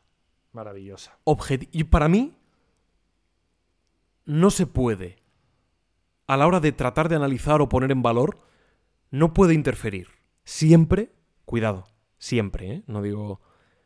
No siempre puede interferir esa valoración subjetiva por encima del valor objetivo. He cogido algo muy obvio, por supuesto. Yo, yo creo que es indefendible que La Piedad de Miguel Ángel... Bueno, no es para tanto... Creo que es absolutamente indefendible. Creo que podríamos ir recorriendo milímetro a milímetro la estatua y ver que todo, absolutamente hasta el mínimo más, hasta el detalle más mínimo, está, por algún motivo, está pulido, labrado, perfeccionado, acorde a, a unos a unos cánones, ¿no? Acorde a un, a un tamaño, a una simbología, a una iconografía, a un realismo, a una... Es que o a mí el no David, me gusta. El David que da el miedo. David. Vale, a ti no te gusta, perfecto, pero objetivamente es un trabajo impecable. Lo mismo con una película. Lo creo igual. Te puede Psicosis. no gustar una película, te puede parecer aburrida, por supuesto, pero creo que hay obras que tú las ves, las analizas y dices... Da, da un poco igual, ¿sabes? Porque yo lo veo y digo, joder, me parece un, una obra de arte. Me parece un peliculón como mínimo, ¿no? Entonces yo creo que hay casos, al menos algunos, más o menos, muchos o pocos, pero en los que sí que existe la, la objetividad rotunda. Y quizás estoy aquí pecando de... ¿Qué sé yo? Yo qué sé. ¿Qué sé yo que yo qué sé? Yo Sarri. pienso igual, ya te lo he dicho. Bien. Filippo Brunelleschi era un artista. ¡Filippo! Mira, si te no, llamas es que, Filippo... Es que, es que sí, he puesto ese ejemplo porque yo lo he dicho varias veces. Bueno, no, no sé si en el podcast, pero en la vida real sí, mil veces. Yo es la obra arquitectónica más increíble que he visto en mi vida. O sea... O sea, yo llegué ahí y dije, no, o sea, es men- no. No, ¿sabes? O sea, yo lo vi primero en el Assassin's Creed y dije, jaja, qué guay, qué bonito. Y en vez de llegas en persona y dices, bueno, pues cuando te das cuenta que a veces la realidad supera la ficción y flipas, ¿sabes? Pero sí. Mira, esto me lleva a otra pregunta que voy a hacer luego, ¿de acuerdo? Lo apunto, vale, para que no se me olvide. Bien, vamos a entrar en cosas más específicas. Todavía queda contenido, tranquilo. Vale. Todavía queda contenido. Hmm. A ver. A ver, también hay una cosa que quiero con- que también quiero concretar. Hay muchas personas, y es verdad que, y es muy entendible el porqué, que si tú les dices que algo que a ellos les gusta es malo, o arte malo, o tal, no sé qué, se, pu- se pueden llegar a sentir un poco despreciados, menospreciados, ¿sabes? Hmm. Y parte tiene sentido, porque de alguna manera tú les estás diciendo... Que, que ellos no son capaces de, de, de vislumbrar el arte, de, de diferenciarlo de lo que no, de lo que sí. Realmente a veces no, no, no les tienes por qué estar diciendo esto. ¿Sabes lo que te quiero decir, no? Yo, sí, te comprendo. Eh, por, yo siempre pongo el ejemplo de, de también de, de, de mi amigo Edu. A mi amigo Edu.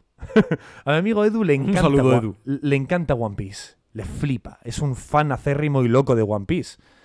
Eh, a mí One Piece me parece una soberana... Una soberana... un, un soberano... Un so, una soberana zurraspa en el suelo, ¿vale? Pero te encanta One Piece, ¿no?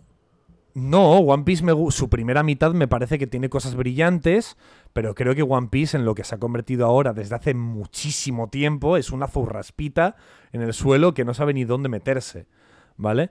¿Esto significa que todos vosotros que veis One Piece sois unos incultos que no tenéis ni idea de nada? No, por favor, no. De hecho, os voy a decir más. Algo tendrá One Piece para que tanta peña la vea, que yo no soy capaz de verlo. Entonces, hay unos valores subjetivos en esa obra que yo no soy capaz de entender. Yo como espectador, como individuo, no soy capaz. Uh-huh. Entiendo de dónde sale, porque también estoy entrenado... A nivel artístico, más o menos, estamos, estamos más entrenados porque hemos estudiado, porque hemos eh, ejercido de este tipo de, de trabajos y este tipo de, de materias. Estamos entrenados para averiguar de dónde sale el, el, el, la clave del éxito de una cosa, de la otra y tal, pero a veces no podemos conectar con ello, ¿no? No podemos conectar con... Estos personajes están hechos para que de esta manera nos supongan una tal... Pero a veces...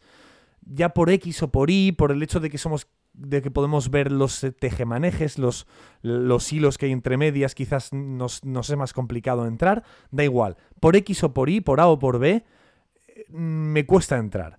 Pero a niveles objetivos también hay unos argumentos para, para analizar una obra de una manera o de otra manera, ¿no?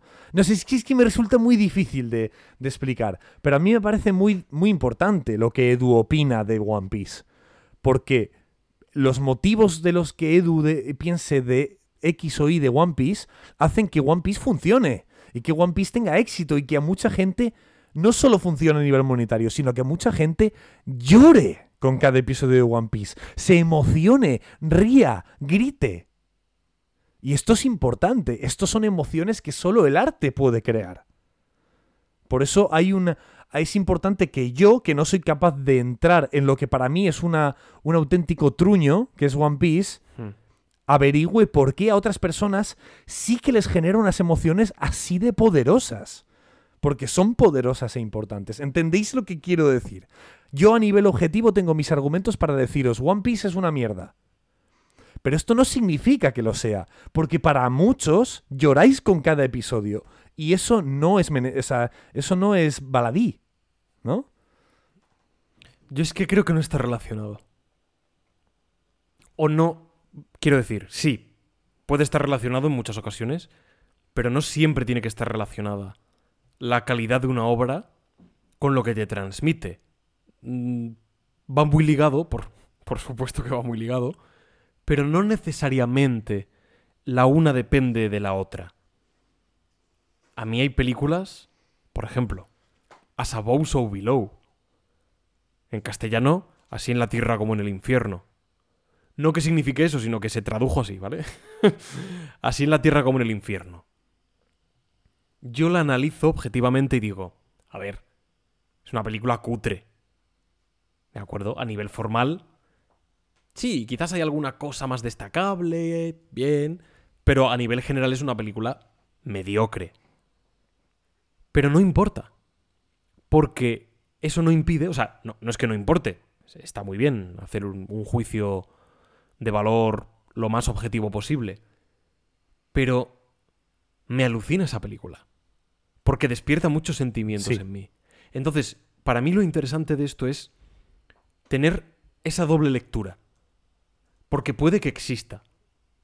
En algunas obras y en otras no. Puede que una obra te parezca objetivamente mala y a nivel personal, efectivamente, te genera un desinterés absoluto. Al revés. Y lo contrario, como acabo de, de explicar. Yo siempre insisto mucho en esto, ¿no? En, vale, me ha gustado. ¿Por qué motivos? ¿Qué tiene esta obra? ¿Qué valores tiene? ¿Qué podemos deducir de ella a un nivel más, más técnico, más artístico? A lo mejor se corresponde esa calidad con lo que me ha transmitido. O, insisto, lo, lo, lo repito de nuevo para que se me comprenda bien. As Above So Below, lo contrario. Una obra m- más bien mediocre, que sí, para mí tiene algunos valores destacables, por supuesto. Eh, y cada, incluso cada vez que la veo aprecio más cosas, ¿eh? Pero me sigue pareciendo una obra de media tabla. Pero eso no afecta a cómo a mí me gusta. Entonces, para mí, esto es fundamental. El hacer un poco esas, esas dos lecturas. Depende de en qué contexto, claro.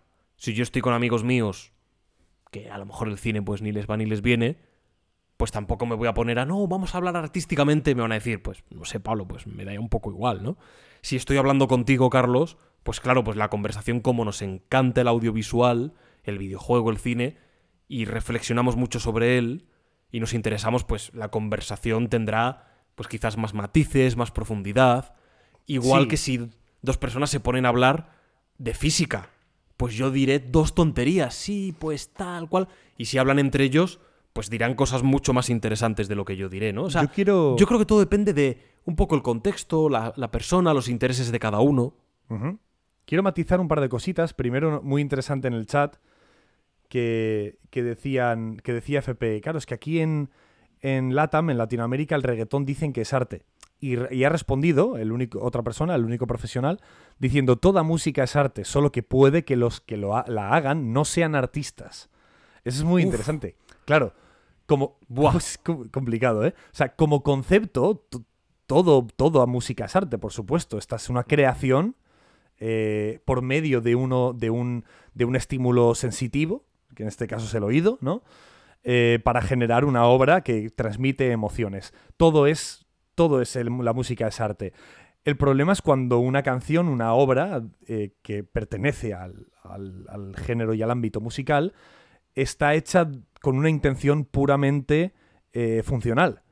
En plan, rápidamente, ¿qué es lo que...? Vamos a coger una plantilla, el pum, tatum, tam, tum. Vamos a ponerla porque es la misma siempre, con el mismo sonido. Vamos a poner eso lo más fácil y rápido posible para que funcione, para que llegue a las discotecas, para que llegue a Spotify, para que genere visitas y para que económicamente sea algo funcional.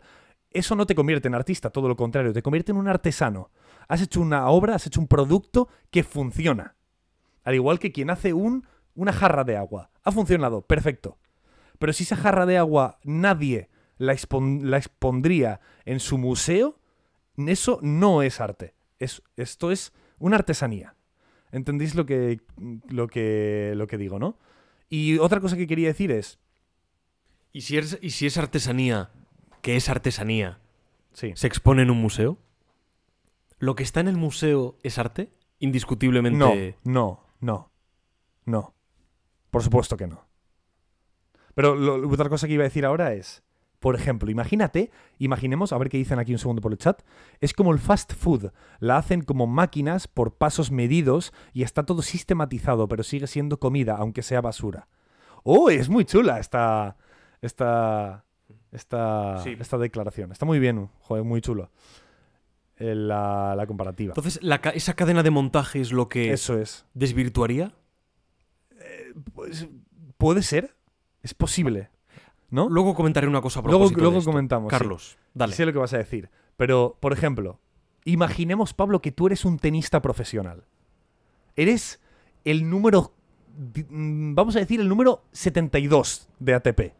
Vale. Es un número bajo, pero altísimo al mismo tiempo. O sea, eres el número setenta y nueve de los mejores tenistas del mundo, ¿vale? O sea, de, muy de loco. De miles de millones de personas. Sí, sí, de miles de millones de personas. Eres el setenta y nueve. Tú ves un partido entre, de hace cinco años entre Nadal y Federer y tú lo vas a disfrutar diecisiete millones de veces más que yo. Porque tú entiendes por qué Federer ha hecho ese movimiento. Entiendes por qué Federer ha echado el cuerpo para atrás. Entiendes por qué Nadal ha utilizado esta fuerza exacta para lanzar la bola a X, X lugar. Porque entiendes los hilos que ahí dentro se mueven. Entiendes el por qué y tú como receptor... Eh, bueno, ese estímulo te emociona de una manera, ¿no? Te hace, te hace recibirlo y, re- y ser el receptor de, de X forma, ¿no? Pues lo mismo nosotros, lo que tú estabas diciendo antes, ¿no? Tú y yo, Pablo, estamos un poco más versados a nivel de cine, de videojuegos, de tal, en general, que, que alguna otra persona, ¿no? Entonces podemos... O incluso no nosotros, hablemos de un crítico de cine especializado que lleva toda su vida criticando el cine. Esa persona disfruta más de ese buen cine en el que todo está tan bien medido a nivel artístico, tan bien pensado, con una intención tan concreta y tan correcta, lo va a disfrutar más. Y es muy interesante tener la opinión de esas personas, porque nos pueden dar a las personas que no hemos podido llegar a esas conclusiones, ¿no? A esos... Eh, a esas, bueno, eh, esas iluminaciones, ¿no? Podemos llegar a ello a través de estos, de estos, eh, no me sale la palabra, de estos comunicados, de estos, de estos análisis, de estas críticas, ¿no? Yo quería, a propósito de lo que apuntaban antes por el chat, de un poco de esa cadena de montaje, donde todo se produce de manera quizás... demasiado mecánica, muy numérica, uh-huh. primer paso, segundo, tercero, y que, bueno, desprovee de arte a un producto, o aparentemente lo desprovee. Uf, no tiene por qué, ¿eh? O sea, sí, en un principio es algo tan aséptico, ¿eh? tan desprovisto de cualquier encanto, que, buah, que, que anula. Anula la creatividad. Aparentemente. Pero luego tienes ejemplos como el del Hollywood clásico. El Hollywood de los, el Hollywood de los años cuarenta, cincuenta, donde las películas, precisamente muchas, se producían, las de los grandes estudios, a modo de cadena de montaje, ¿no? Incluso divididos por, por secciones. Aquí están los guionistas, en estas oficinas, aquí están los no sé qué. Ta... Y la manera de funcionar era esa. Cuando el guión está hecho, pasa no sé quién. Una vez tal, el rodaje. De... Era una cadena de montaje. Por eso se producían muchas películas.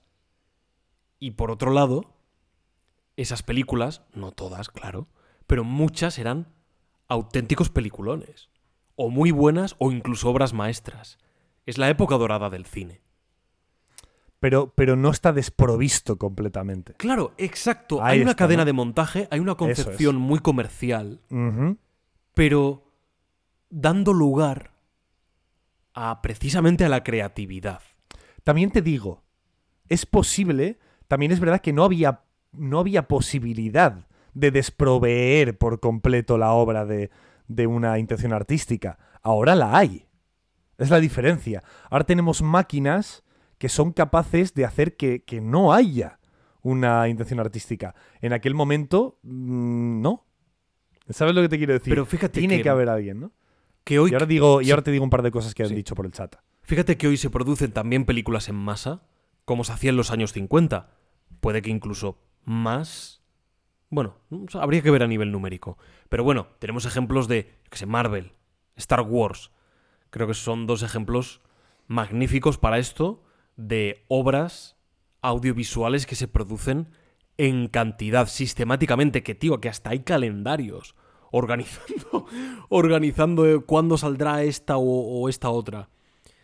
¿Y qué quiere decir esto? Y creo, bueno, creo que además que, que se producen cosas de mucha menor calidad que se producían en otras, en otros momentos de la historia. Tampoco me remonto a los años cincuenta, podemos remontarnos hace menos, pero creo que hay ejemplos de, de ello. ¿Qué significa esto? Que hoy es más difícil, hoy día, mantener ambos elementos, economía, ¿eh? ese ámbito comercial y ese otro ámbito, ámbito artístico, esa perspectiva más autoral. Tenemos ejemplos de películas que lo hacen hoy día, hace un año, dos, tres, y hace veinte, treinta y cuarenta años y más. Pero me pregunto por qué. ¿Puede ser que tengan algo que ver los datos? ¿Puede ser que el hecho de controlarlo todo a niveles numéricos, estadísticos, cifras, algoritmos... ¿Puede ser que eso sí que haya suplantado en gran medida a otras decisiones que antes, pese a tener un telón comercial, se seguían con una mirada artística y que hoy esa mirada artística sigue existiendo, pero que en algunos... Bueno, en algunos procesos de montaje, vamos a llamarlos así, pueden quedar incluso un poco más relegadas que antes porque existe un valor numérico, un algoritmo, unos datos, unas cifras, etcétera? Por ejemplo, aquí comentaba en el chat, eh, el, unico, el único profesional decía, Jung Beef lo dijo en una entrevista hablando sobre pan. Puedes ser un panadero artesanal de barrio y sabes que tu pan no va a llegar a tanta gente ni vas a cobrar tanto que alguien que hace pan en una fábrica y lo vende a Mercadona. Pero sabes al final que tu pan está mucho más bueno. Esto también se puede, se puede a lo que tú acabas de decir. El pan de Mercadona se puede cuantificar. Quiero decir, estás atrayendo a tanta masa de gente, además, que puedes cuantificar cuánta gente entra y se compra el pan. Quiero decir, imag- vamos a poner este ejemplo, me parece muy bueno. El Mercadona. Mercadona tiene la posibilidad de coger y decir cuántas unidades de, yo qué sé, de, de jamón hemos puesto de esta marca y cuántas se han llevado a lo largo de un mes y en cada reposición, ¿no? Pues hemos reposicionado, yo qué sé, diez millones de, de unidades y se han llevado ocho coma cinco millones, ¿vale? Pero es que el otro jamón... Hemos repuesto también diez millones y se han llevado tres coma cinco millones. Es mucho más cuantificable. Es mucho más fácil coger y decir, esto es lo que funciona. Me da igual lo que haya detrás. Este es el que funciona. Este es el que quiero, ¿verdad? Y entonces cogen el, el, el que funciona, ¿no? Y luego han, han, ha dicho un par, han dicho un par de cosas más. Dicen por aquí, pero para mí la música específicamente no tiene que tener una cadena de montaje, tiene que ser lo más natural del mundo. Como si el artista quiere pasarse dando voces sobre un instrumental durante tres minutos. También tiene que ver el conformismo. Ahora la gente quiere cosas que no le hagan pensar mucho y que no le quiten mucho tiempo. También porque estamos bombardeados de información constantemente. Sí. Yo creo que, mira, se nota mucho. Sí. Hay excepciones. Claro, hay excepciones de todo. Pero, tío, yo creo que se nota mucho con ciertas películas. Vamos a irnos a los, a los, no sé, a los grandes estrenos, a los blockbusters, al cine más palomitero. Insisto que con excepciones.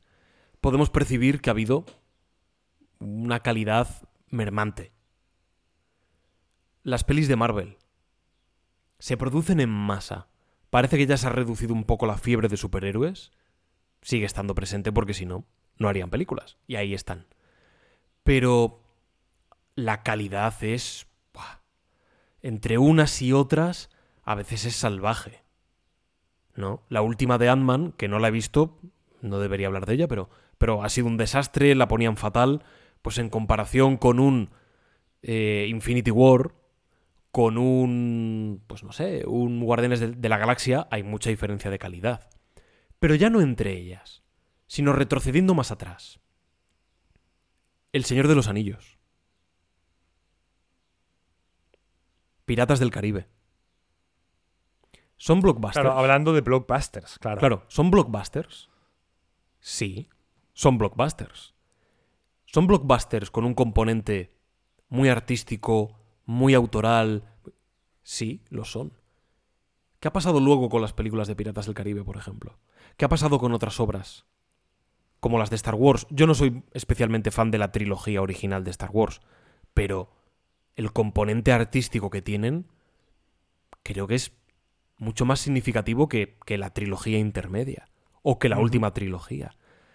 Entonces, yo sí percibo que en estas cosas, las que van destinadas a la gran masa, entre la que me incluyo, no es que yo esté al margen o no, yo también consumo cine de, de todos los tipos y colores, y me atrae, y lo juzgo, y lo disfruto, o, o me aburre, o, o lo que sea. Pero creo que hay un, un descenso en algunas cosas muy significativo. Muy significativo, y creo que es, en parte, un poco por culpa a veces de esos números, de esto funcionó, vamos a repetirlo. ¿Pero por qué lo repetimos? ¿No? Por un valor numérico, pero no a veces, a veces no existe una concepción artística detrás de ¿por qué? Sí, unos números, bien, muy bien. ¿Por qué lo repetimos? Porque los números lo... De... Vale, pero esos números están ahí porque ha habido unos resultados que tienen que ver con lo artístico. No siempre es repetible. Claro que no, si no todos seríamos ricos y millonarios. Pero sí que hay claves detrás, a nivel narrativo, de guión... cualidades estéticas de esa obra, de ritmo... Y parece que a veces eso no existe. Y que de pronto, como tú me comentabas, no sé si hoy o ayer, o antes de ayer, cuando fuese, me decías, Capcom se ha sentado y ha dicho, vamos a producir menos, pero vamos a hacerlo mejor. Y te vamos a sacar un remake del Resident Evil que va a ser la caña. ¡Ostras! Ahí hay una decisión. Vale, tiene que ver con lo comercial porque dirán, si resulta que numéricamente tardamos un poco más, lo hacemos mejor y tenemos más ventas y tenemos una crítica extraordinaria porque el resultado ha sido mucho mejor, vale, vamos a hacerlo así. Muy bien. Perfecto, ganas pasta. Pero, indudablemente, estás teniendo en cuenta una serie de cualidades técnicas, artísticas, que necesitan tus empleados para producir un producto de esa forma. A ver, yo, a mí me gusta mucho la palabra de... Bueno, comentaba el único profesional aquí, pero es una palabra que utilizamos, mm. utilizamos mucho cuando hablamos de esto, es el conformismo. Es importante de narices. Eh, Resident Evil, tú ponías el ejemplo, si Resident Evil hubiese continuado igual, posiblemente hubiese funcionado. Probablemente hubiera funcionado. Igual de bien. Probablemente. O parecido. ¿Por qué? Porque ya hay mucha gente muy, muy conformada con cómo funcionan Call of Duty, con eh, a la gente le cuesta probar cosas nuevas. No solo probar cosas nuevas, sino probar cosas que le saquen de su, de su zona de confort. Incluso a mí, ¿vale? Yo a veces juego un juego con, que es extraño para mí, me resulta difícil y me cuesta. Lo hago, ¿eh? Yo, yo soy de esas personas que soy capaz de hacer el esfuerzo. Al principio me, me, me da la pereza, pero hago el esfuerzo, porque, porque sé por qué me da pereza.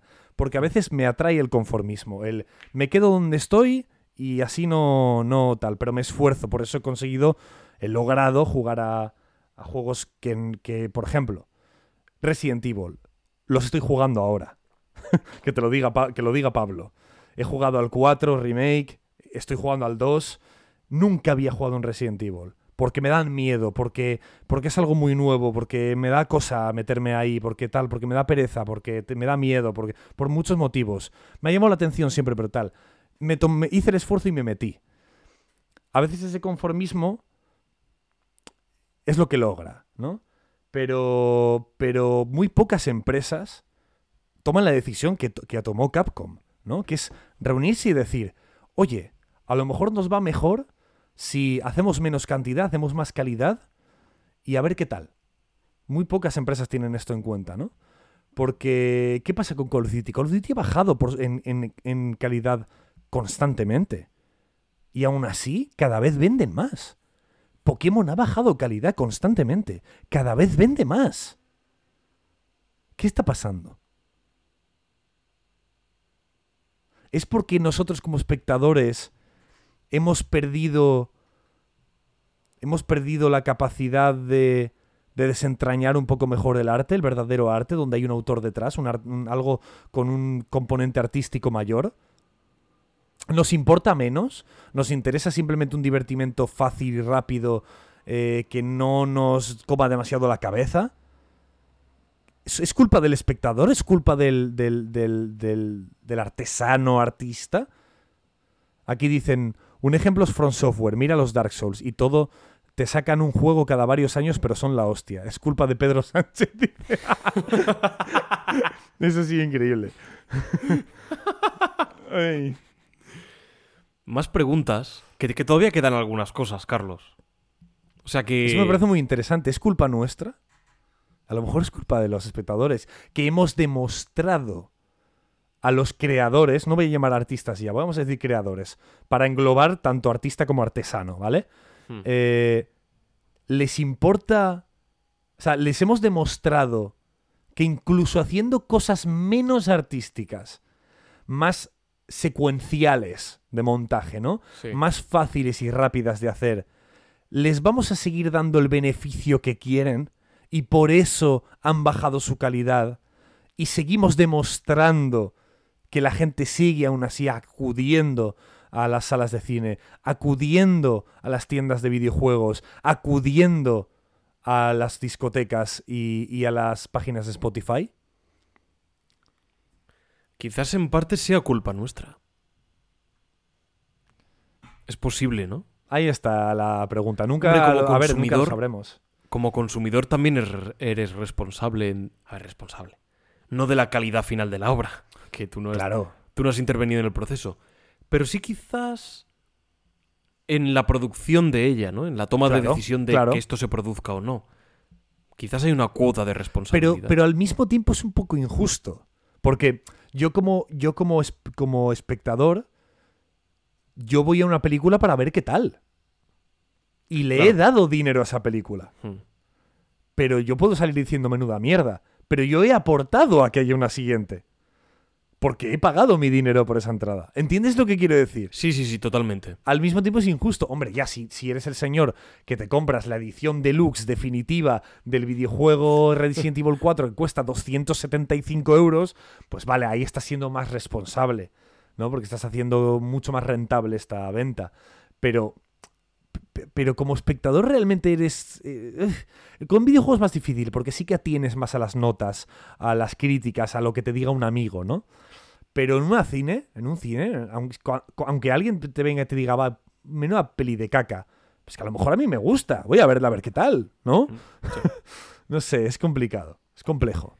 Yendo a algunos artes más específicos, Uh-huh. Y con esto nos acabaremos adentrando en el videojuego en breves, así que prepárate, Carlos. Uh-huh.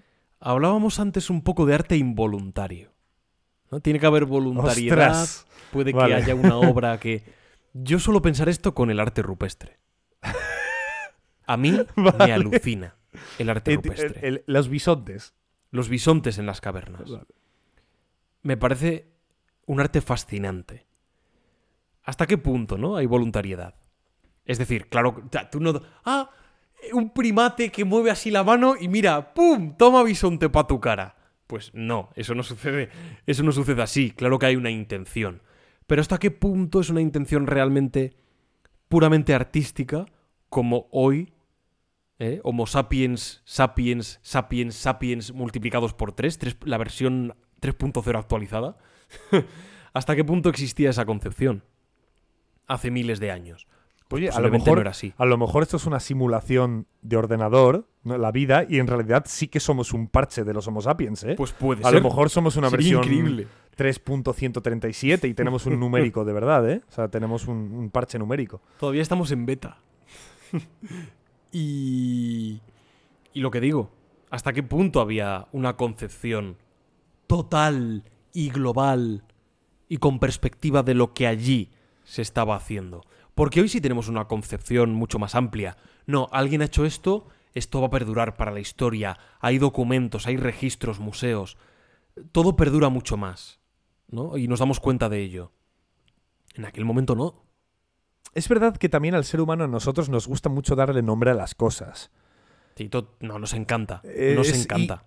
Y, y a veces esto nos, nos lleva a la, a la, al, al problema de, la, de las definiciones, ¿no? Realmente... Lo que hacían los de las pinturas rupestres era arte. El arte es solo una palabra. El arte solo es una palabra. Significa lo... Puede significar lo que tú quieras. Pero lo que hacía ese hombre de los bisontes es lo mismo que hace... Pues el señor que está en su casa y le gusta hacer ánforas bonitas de barro para, para, para, para decorar su casa. Él hacía lo mismo. No, pero no es arte porque el arte es cuando hay una concepción... Art... Da igual, da igual el nombre. Es solo una palabra. Y luego nosotros, como, como seres humanos, somos idiotas y nos liamos con nuestros propios palabras y términos. Porque somos así, somos así de imbéciles. Pero el hombre de los bisontes hacía arte.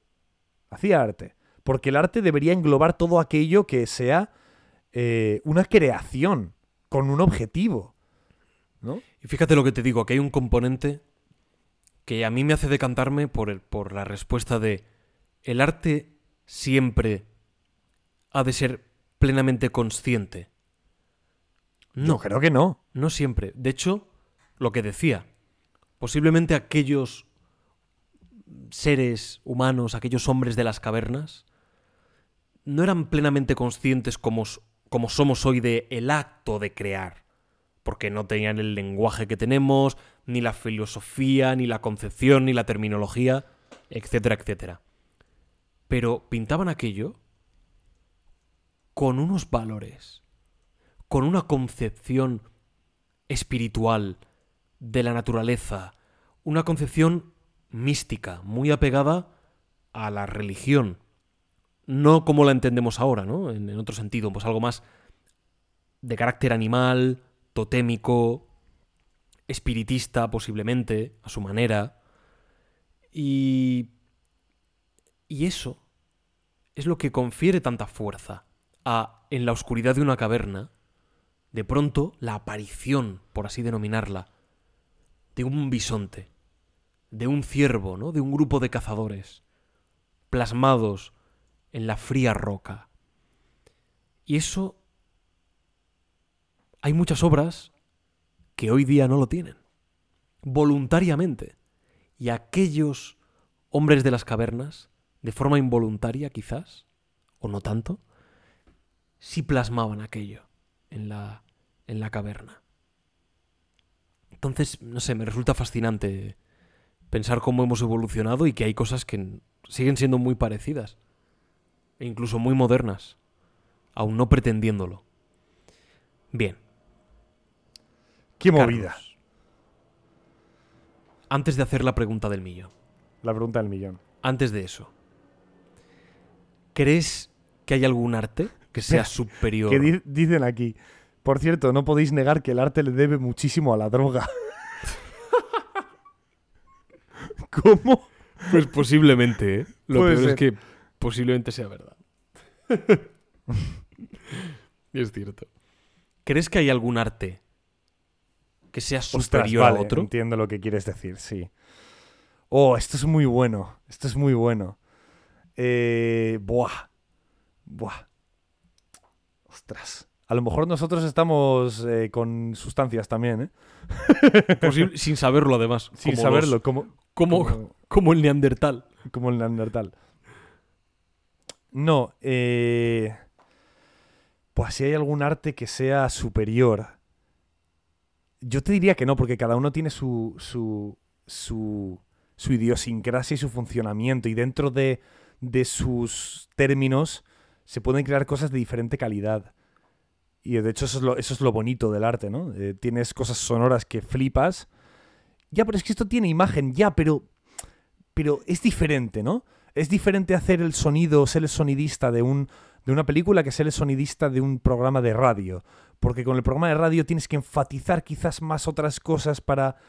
porque solo estás usando el sonido, entonces no tienes ese apoyo visual, por lo tanto necesitas que este sonido sea más grande para que, por ejemplo, me invento, ¿no? Eh, y lo mismo con un videojuego, con una película. No, yo creo que no existe un arte superior a otro, por supuesto que no. Sí, yo diría lo mismo. Eh, la respuesta aquí en mi caso sería breve, simple, fácil, picadito. Para vosotros. Mira, aquí dice, el, de hecho, el único profesional dice, no sé si serán superiores, pero los videojuegos, por ejemplo, es donde concurren todos los artes. La música, la fotografía, el cine, una narrativa. Vamos a ir esto a es esto. Lo que, esto es lo que tú querías sacar, ¿verdad? Vamos a ir a esto precisamente, porque ya toca. Vamos a cerrar con esto. Vale. Claro, cuando digo cerrar, es que a lo mejor esto dura diez, quince, veinte minutos más, porque aquí también hay bastante enjundia. Vamos a hablar especialmente del videojuego, aunque también del cine. Quizás centrándolo más, repito, en el medio que nos aporta la mecánica. Uh-huh. Y del que aquí, por supuesto, pues también somos muy fans. Sí.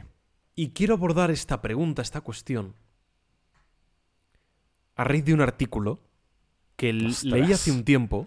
Ostras, ya verás. Cuando te digo hace un tiempo es hará un año, como mínimo. Y lo he recuperado para esta ocasión. ¿Te pareció bueno o qué? Sí y no. O sea, ¿te parece igual que está bien argumentado, pero no estás de acuerdo? Sí, y hay cosas que creo que son un poquito tramposas. Vale. Vale. Hay cosas que pueden ser contradictorias. De acuerdo. Tiene un punto pedante el artículo. De acuerdo. Un poco tú, ¿no? Está en Área Jugones. La página web sobre videojuegos. Y es un artículo de un... Bueno, no sé, un escritor, un colaborador. Víctor Rodríguez. Le menciono porque al final el, el texto es suyo, es de su autoría... Y bueno, pues hay que hay que reseñarlo. No lo voy a leer entero, solo quiero leer un fragmento, más bien cortito. Eh, el tío le encanta los videojuegos. Eso tiene que quedar claro. Le encanta el cine. ¿De acuerdo? No es alguien que pretenda... Eh, desvirtuar. Exactamente. No es alguien que quiera dañar, menospreciar el videojuego o el cine... En absoluto, eso lo primero. Pero él defiende que no es arte y que da igual. Defiende que, bueno, pues que... que decía a que... No sé con qué decía, pero a que una caja de bombones así tal cual... Ah, a que no dices, esto es arte. Pues no, pero, es, pero da igual, es una caja de bombones, es increíble. Pues, bueno, viene a decir viene un poco decir eso, eso mismo. Vale. Para que se entienda bien y no se saque de contexto nada. Entonces, dentro de esto, él dice lo siguiente, un poco por encima. Eh, dice, bueno, daré un paso atrás, está hablando del videojuego y ahora también se refiere al cine. Daré un paso atrás y me iré al cine. Concretamente a un libro que es Filosofía del Cine, de Farjanés, bueno, un libro en el que cita, bueno, una, un párrafo, un, unas líneas que dicen, y esto también se lo aplica al videojuego, ¿de acuerdo? El cine no es un arte, sino una tecnología. el cine imita lo que imitan las artes implicadas en él. El cine suma una serie de artes que imitan, pero no imita por sí mismo. Dice, en esta afirmación tan simple y tan clara, me encuentro con que suscribo todas y cada una de las palabras. Eh, la fotografía que compone cada fotograma, la música que acompaña las escenas, la literatura que articula la acción, todo ello sí es arte. Todo ello imita estos modelos de los que hablamos, pero su suma, que da como resultado la obra cinematográfica, no hace que ninguna de las artes implicadas vaya más allá. No crea ninguna morfología nueva. Es claro que el cine es una composición artística que requiere necesariamente del desarrollo de las artes que lo conforman, pero en ningún caso representa por sí mismo un nuevo tipo de arte. No es un arte diferente de la fotografía, la literatura o la música que la componen. He leído vale. este fragmentito. ¿Me dejas responderle? ¿Puedo simplemente matizar algunas cosas? Sí, sí, matiza. ¿Vale? Insisto, he leído solo un fragmento sí, sí. que, la verdad, condensa muy bien todo lo que le explica en el artículo. Uh-huh. Empieza hablando un poco, bueno, de algunos autores, algunos eh, críticos de cine, de videojuegos. Por ejemplo, habla de Dayo, de su vídeo El videojuego es arte. Sí. Y critica... No es que, a ver, no es que critique el vídeo, simplemente desmonta lo que para él pues no es cierto. En plan, ah, pues aquí... Dayo, yo creo que ha caído en una falacia o creo que esto que ha dicho pues no es así, tal cual. Bueno, mmm, habla un poco de esto, bien, y luego ya se mete concretamente en valorar lo que es el videojuego y, y en cierto modo, aunque en, más indirectamente, eh, también el, el cine. De hecho, lo que acabo de citar es, es sobre el cine. Un poco para poner el, eh, en contexto, ¿de acuerdo? Carlos, a ver...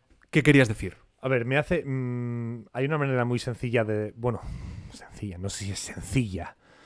Pero hay una manera de desmontarle, ¿no? Yo creo que es... Yo creo donde la lías cuando dice que todo lo que le compone es arte, pero como composición no lo es, ¿no? El conjunto de todo. Pero ¿qué es una pieza musical al final? Una pieza musical... Es un compendio de varios instrumentos recreando un sonido juntados para formar una composición musical.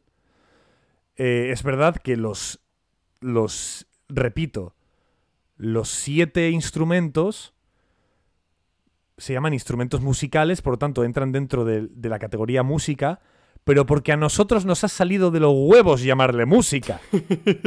También te digo... Quiero, ¿entiendes lo que quiero decir? Sí, totalmente. ¿Vale? A nosotros nos ha salido de las pelotas categorizarlo.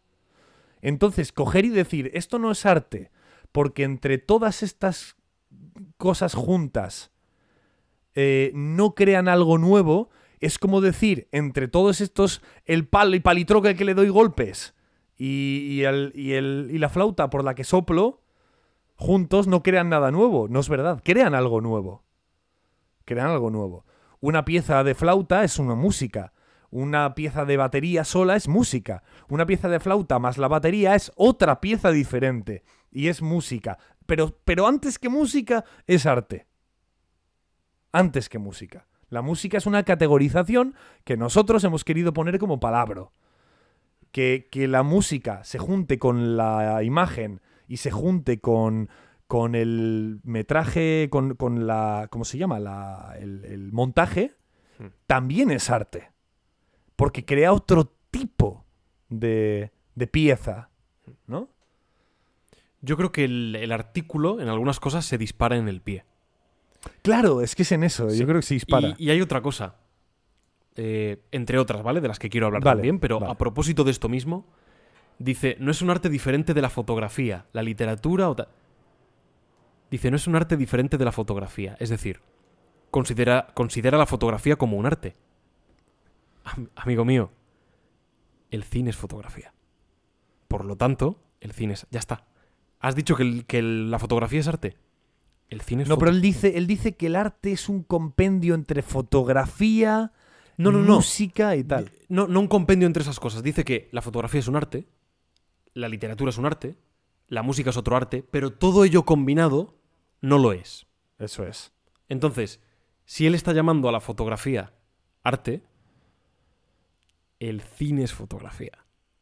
Entra dentro del arte. Entiendo, pero ya estamos en términos. O sea, sí, es... ya, pero, pero, pero como él está yendo a los términos, pues yo también. O sea, si yo voy también a la terminología, porque además él insiste mucho en esto, en el artículo. Él insiste mucho en...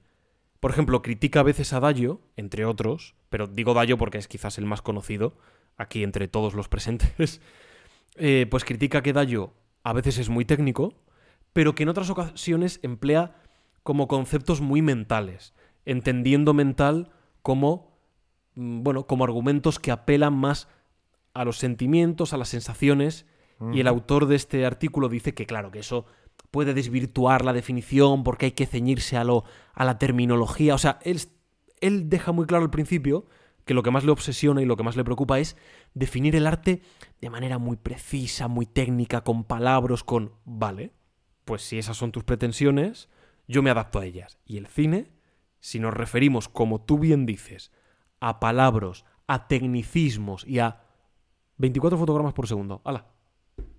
A tomar por saco, artículo.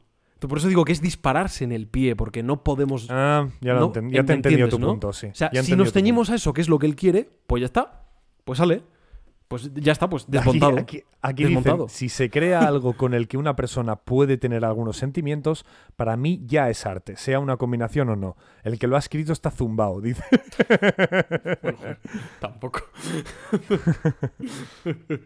También hay Pero otra bueno. cosa que me llama la atención. Uh-huh. Eh... Habla de tecnología, insiste mucho en que el cine, el videojuego es tecnología, es una vale. combinación lineal, es... Cuando dice que no inventa ninguna morfología nueva, entiendo que aquí en este contexto morfología se, se refiere a lenguaje nuevo, a una composición de algo, como podrían ser las palabras en la literatura, pues lo mismo, pero el equivalente en, en el videojuego y o cine. Y yo aquí me pregunto, respecto al cine... ¿Qué es el montaje? No, no inventa ninguna morfología nueva. ¿Qué es el montaje? O sea, ¿el montaje existía antes? De... No existía el montaje. El montaje, además, me voy a remontar incluso, fíjate, a los años veinte, años treinta, cuarenta, cincuenta y posteriores, hasta la aparición del digital. El montaje de celuloide. De algo puramente físico, material. ¿Eso qué es? ¿Eso no es algo nuevo? ¿Eso no es una técnica? Podrías decir, ya, pero eso se inspira en, en cuadros, porque, en cierto modo, los cuadros sí es verdad que tienen una composición narrativa dependiendo del orden de las figuras, de los personajes representados. Podemos hacer una lectura, a modo de cómic, de novela gráfica, una lectura de izquierda a derecha, de arriba a abajo, que nos cuenta una historia... qué sé yo, de la Virgen María... O de derecha a izquierda si estás en Japón. Exacto. Pues vale, puedes decir, no, es que eso ya existía, eso era montaje. Bueno, es que si seguimos esa regla de tres y nos vamos al tecnicismo, todo, todo, todo converge en las pinturas rupestres. Y por lo tanto, el único arte verdadero es el bisonte de una pared.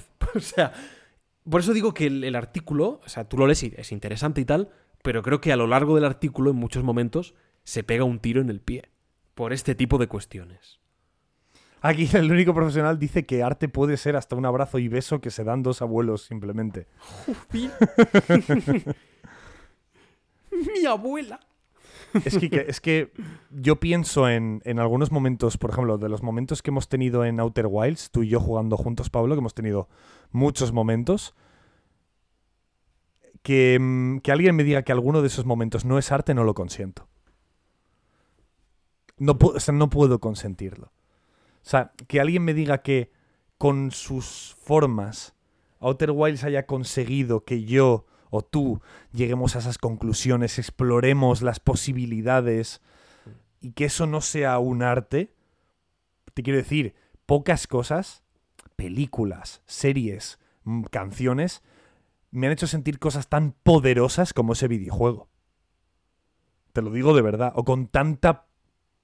Con, con tanta fuerza. Entonces, que alguien me diga que eso no es arte...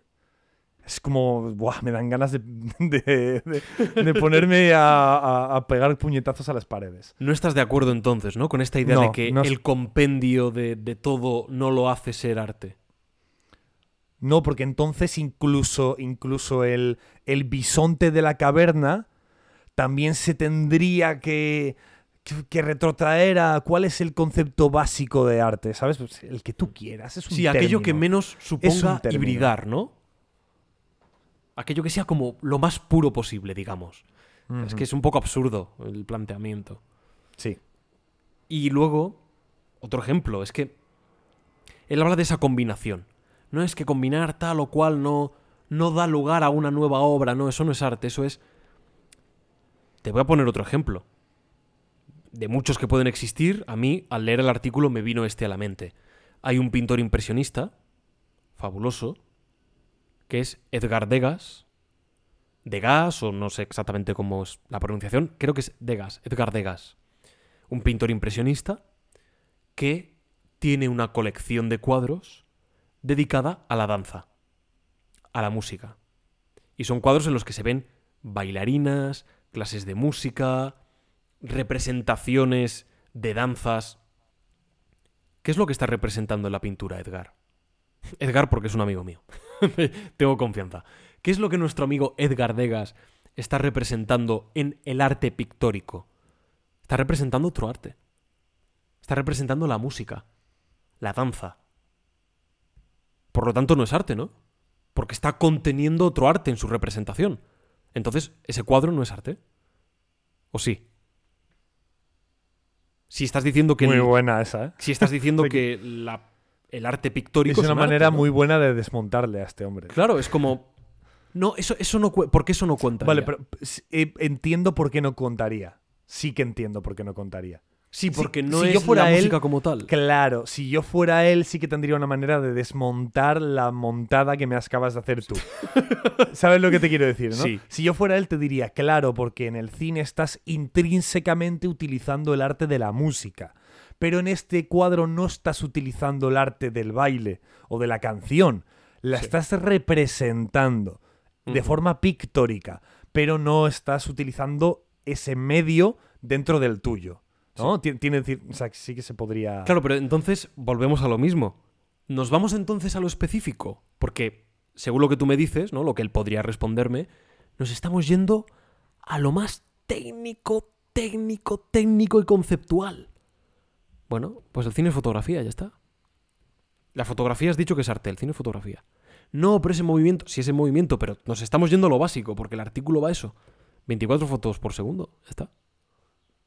Es que, esa, claro, suena, es que yo lo digo y suena ridículo, ¿verdad?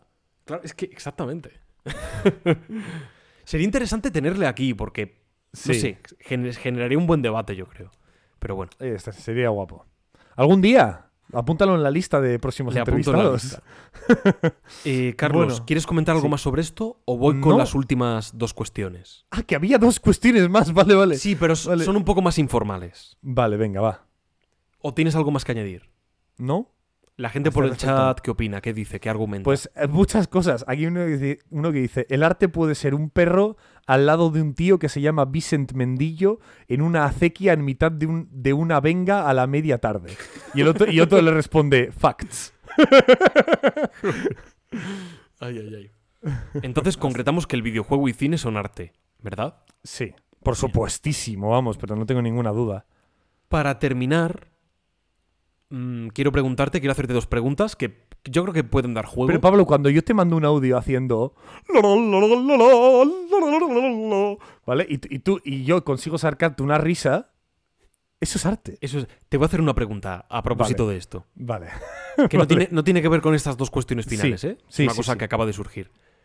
Ese audio que yo te envié un día, un audio... Por si la gente no lo sabe, yo creo que lo hemos mencionado en alguna ocasión. Sí, alguna vez lo has mencionado. Creo. Pero por si acaso... Dilo, dilo. Un audio que te envié, Carlos, de treinta minutos literales, donde yo hago este sonido ininterrumpidamente durante esos treinta minutos. treinta minutos literales. treinta minutos haciendo no, no, eso. No está entrando en, en, en, en Twitch y en YouTube, pero es como... algo así, ¿vale? Sí, es un movimiento de lengua de izquierda a derecha, izquierda a derecha, desenfrenado. ¿Vale? Oh. Ese, ese audio, ¿para ti es arte? Por supuesto. Genera una emoción en mí. O sea, quiero decir... Eso es lo más artístico grave, que he visto, Carlos, en mi vida. ¿El refugio del Sherpa es arte? Buena pregunta, te lo quería hacer también. ¿El refugio del Sherpa es arte? ¿Nuestro podcast es arte? Mira, Mira. de hecho nos lo preguntamos justo ahora. ¿En serio? Profesional. ¿Y un podcast es arte o qué? Mira, para mí nuestro podcast...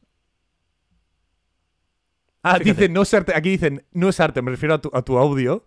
No es arte, porque entonces también lo sería Yoko Ono esa, o como se escriba. Yo creo que nuestro podcast no es arte. Creo. Ostras, ojo, ¿eh? Creo. Vale, vale, vale. Eso lo tienen que decir otras personas. Ah, vale, entiendo. Por mi parte, entiendo. Yo diría que nuestro podcast no es arte. Vale. ¿Tú pues eres dirías? Imbécil. Yo sí, yo sí creo que es arte. ¿Tú crees que es arte? O sea, ¿tú crees que la mierda que hacemos aquí?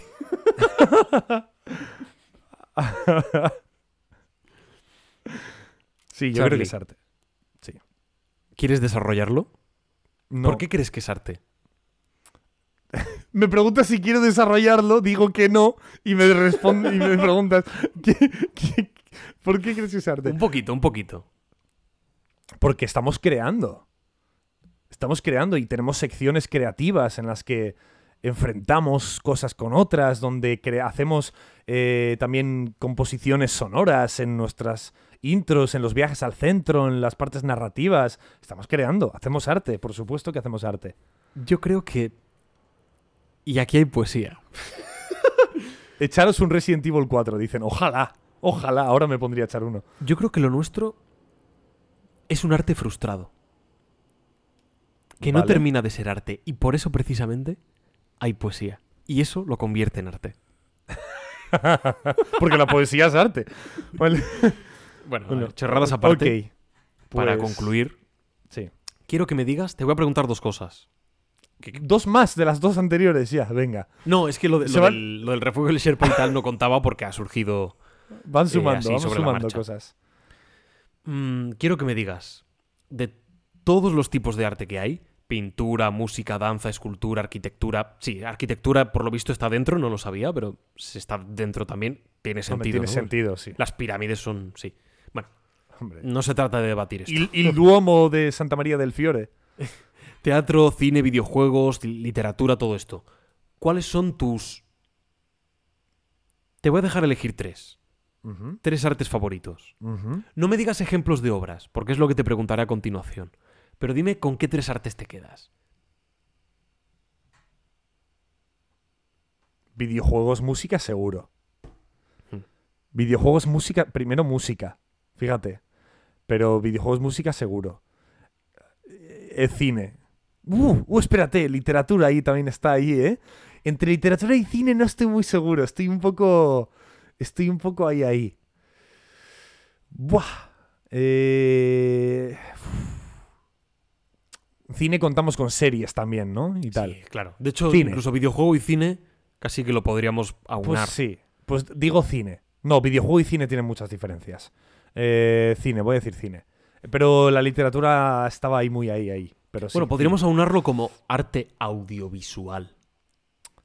Mm, ya, pero no. Son muy diferentes entre sí. Me parece un poco injusto. Yo diría cine, uh-huh. Literatura... Tengo dudas entre videojuegos. Me gusta mucho la pintura. ¿Música no la metes? No. Estás harto de la música, ¿eh? Con todo el dolor de mi corazón, no la meto. Están aquí diciendo en el chat, ¿cómo no vas a decir música, mijo? No, ya os lo digo que no voy a decir música. La música ya la tengo en el cine, ¿vale? La música ya la tengo en el cine. Entonces, aparte, no la meto. Uf, me gusta mucho la pintura. Podría meter arquitectura porque gracias a la arquitectura tenemos monasterios, tenemos templos antiguos. Pues ya está, di arquitectura, ya está. Pero es que videojuegos... Buah, no sé. No, yo creo que estoy entre, entre videojuegos y pintura. Ojo. No sabría elegir. Hay días que pintura y días que videojuegos. Depende. Arquitectura me gusta mucho también, pero bueno. Seguro cine y literatura. Esas fijo. Te dicen, Pablo, por aquí que es de mala educación no descubrirse la cabeza en los interiores, por favor. Sí, sí, por supuesto, por supuesto. Pero es que yo soy un mal educado, yo es que no, no tengo respeto por los oyentes. En efecto. Y última cuestión. Dime, a ver, más o menos, pues algunas obras de arte de las que más te hayan impactado a ti respecto a algunos géneros. Puede ser de los tres que me has dicho, puedes ampliar un poquito más. ¡Buah! ¡Qué barbaridad! Sí, están las obvias, sí, pues El Señor de los Anillos, de tal, de... Sí, vale, pero ¿destacarías algunas otras cosas? Dark Souls, vale, también. Eh, a ver, respecto a la escultura, o sea, la arquitectura ya lo he dicho. Hmm. Eh, ya lo he dicho. Eh, eh, el, do, el domo de, de Santa María del Fiore me flipa. La, la, la estructura en general. De la danza tampoco sabría mucho que decir, pero curiosamente, como mi, mi madre es, es, es bailarina y es... es eh, joder, hace composiciones, hace coreografías, es coreógrafa, ¿vale? Sí que hizo una coreografía que es, hizo, hizo, danza, hizo un festival de música, de danza, de baile, perdón, de música, no de baile, en el que hacían como... representaban en baile, en danza, cuadros muy famosos, ¿vale? ¡Hala, qué guay!, ¿no? Sí, una pasada. ¡Qué chulo! Y, y, y hizo uno, una coreografía del Guernica. Me impactó una barbaridad. Dije, no puede ser. Hostia, qué pasada es. Entonces, entonces, claro, yo, yo no tengo ni idea de danza, pero, pero sin tener ni idea yo vi eso y dije, ya está, increíble. El Guernica de mi madre. ¿Y eso no lo puedo ver? No lo sé, igual, a lo o sea, mejor sí que o sea, está esto por no ahí. ¿No lo habías dicho nunca? Me parece si, una lo, si, lo, si lo encuentro por ahí, te lo mando. Pero Tío, de verdad míamelo. Que es brutal. Si lo encuentro por ahí, es brutal. Eh, eh, no sé, de música, pues que música hay muchísimas, no te sabría decir. Es que pff, de música es imposible. Es imposible. Es imposible. De música, pues, ¿qué te diría? Pues muchas canciones. Eh, vi los Beatles, eh, Hotel California de los Eagles. Eh... Uf. No sé, muchísimas canciones. Y el himno de España, dicen por aquí. Ha sido increíble. eh, videojuegos. Pero impactado en qué, a qué nivel. Es que a nivel artístico, ¿no? Outer Wilds, por ejemplo. Sí, Outer Wilds a mí me dejó muy loco. Y es algo bastante re- eh, reciente, además, curiosamente. Muy reciente. No sabría qué más decirte, tío. Me está... Puedo estar aquí quince minutos diciendo, no sé si este, no sé si el otro, no sé si cuál. O sea que prefiero parar ya. ¿Sí? ¿Seguro? Sí, sí, sí. Pues pregúntamelo tú a mí. No, no te lo voy a preguntar. Pues vale, pues a ver, Pablo, ¿qué cosas destacarías? Ya sabes que a mí me flipan estas preguntas. Sí. Y lo sabes. Uh-huh. Mira, yo de pintura me impactó mucho Ronda de Noche. Uh-huh. Lo vi en directo en Holanda. Eh, que por cierto no es de noche en el cuadro. Están pasando por unos soportales y por eso está oscuro, pero no es de noche. Así como, como curiosidad. Vi Noche Estrellada de Van Gogh en Nueva York, en el MoMA. Y un cuadro que me impacta, y lo vi en Venecia en directo. De hecho, la última vez que he estado en Venecia, este verano pasado, lo, lo volví a verlo. Lo he visto en dos ocasiones. Es eh, El Imperio de las Luces, de Magritte. Es toda una colección, ¿vale? Tiene varios cuadros. Yo he visto uno de los... Bueno, es que son, son todos similares, pero bueno, de los más conocidos, un cuadro en vertical, donde es, representa una calle con una casa, una farola y unos árboles, ¿no? Y toda esa zona, toda esa calle, esa casa, la farola encendida... Es de noche, ¿no? Es un lugar, es un barrio sumido en la oscuridad. Sin embargo, el cielo es azul, con nubes. Es de día. Y al mismo tiempo es de noche. Este cuadro me impactó tantísimo desde el primer momento, desde la primera vez que lo vi, Hay muchos, pero destacaría destacaría este y los que ya los que ya he mencionado. Mm, de música, a ver, de música es verdad que yo lo tiro muy por el cine, ¿vale? Pero lo voy a dejar de lado. Me encantan las bandas sonoras, es lo que más escucho, con diferencia. Le tengo especial cariño a Bunbury, al cantante. Me gusta mucho Héroe de, héroe de Leyenda. Porque además, aparte de que me gusta, por, porque sí, eh, me gusta mucho la canción Quedan, que poco quedan, que es una canción de Janet, pero Bunbury tiene una versión. Me lo enseñó mi madre, descubrí a Bunbury por, por mi madre y, joder, mmm, es como que tiene algo, tiene un vínculo muy emocional también para mí. Lágrimas Negras es una de mis canciones favoritas, sin duda. La versión de Bebo Valdés al piano con el Cigala cantando es espectacular. Yo me compré un saxofón por esa canción porque quería aprender a tocar el, el solo con el saxo y me lo aprendí. Para que os hagáis una idea. Estoy un poco loco. Y le tengo especial aprecio a algunas composiciones que toqué en el conservatorio, eh, donde yo era pianista acompañante y toqué con, con una chica que tocaba la mandolina, con, con Edu también, con Silvia, ¿sí? Silvia se llamaba, Silvia, sí, Edu que tocaba la bandurria, y salieron, buah, salieron algunos conciertos muy, muy buenos. Y hay una obra en especial de Albéniz, creo que es de Albéniz, que es Cataluña. Tiene una composición Albéniz para cada comunidad autónoma, entre ellas Cataluña. Yo toqué Cataluña en, en una audición y es, es la vez que mejor he tocado en mi vida. O sea, fue... me quedó increíble. Yo mismo dejé de tocar y dije, ostras, ¿tú cómo es posible que me haya quedado así de bien? Y le tengo especial cariño también a, a esa obra. Eh, arquitectura, pues ya sabes, me, he viajado mucho... He estado en muchos países y me gusta mucho la arquitectura de cada continente. Y ya no solo de cada continente, sino de cada región, de cada país. Aluciné mucho cuando estuve en Jordania con Petra, que precisamente aparece en Indiana Jones eh, y la última cruzada, ya hablaré de Petra. Me impresionó mucho Angkor, los templos de Angkor, que los conoceréis sobre todo por Lara Croft, por Tomb Raider. Angkor es un complejo que de verdad que a nivel de tamaño y a nivel de arquitectura carece de lógica. Es, es no es tan conocido, pero es una salvajada. Las pirámides, por supuesto, cuando estuve en Egipto.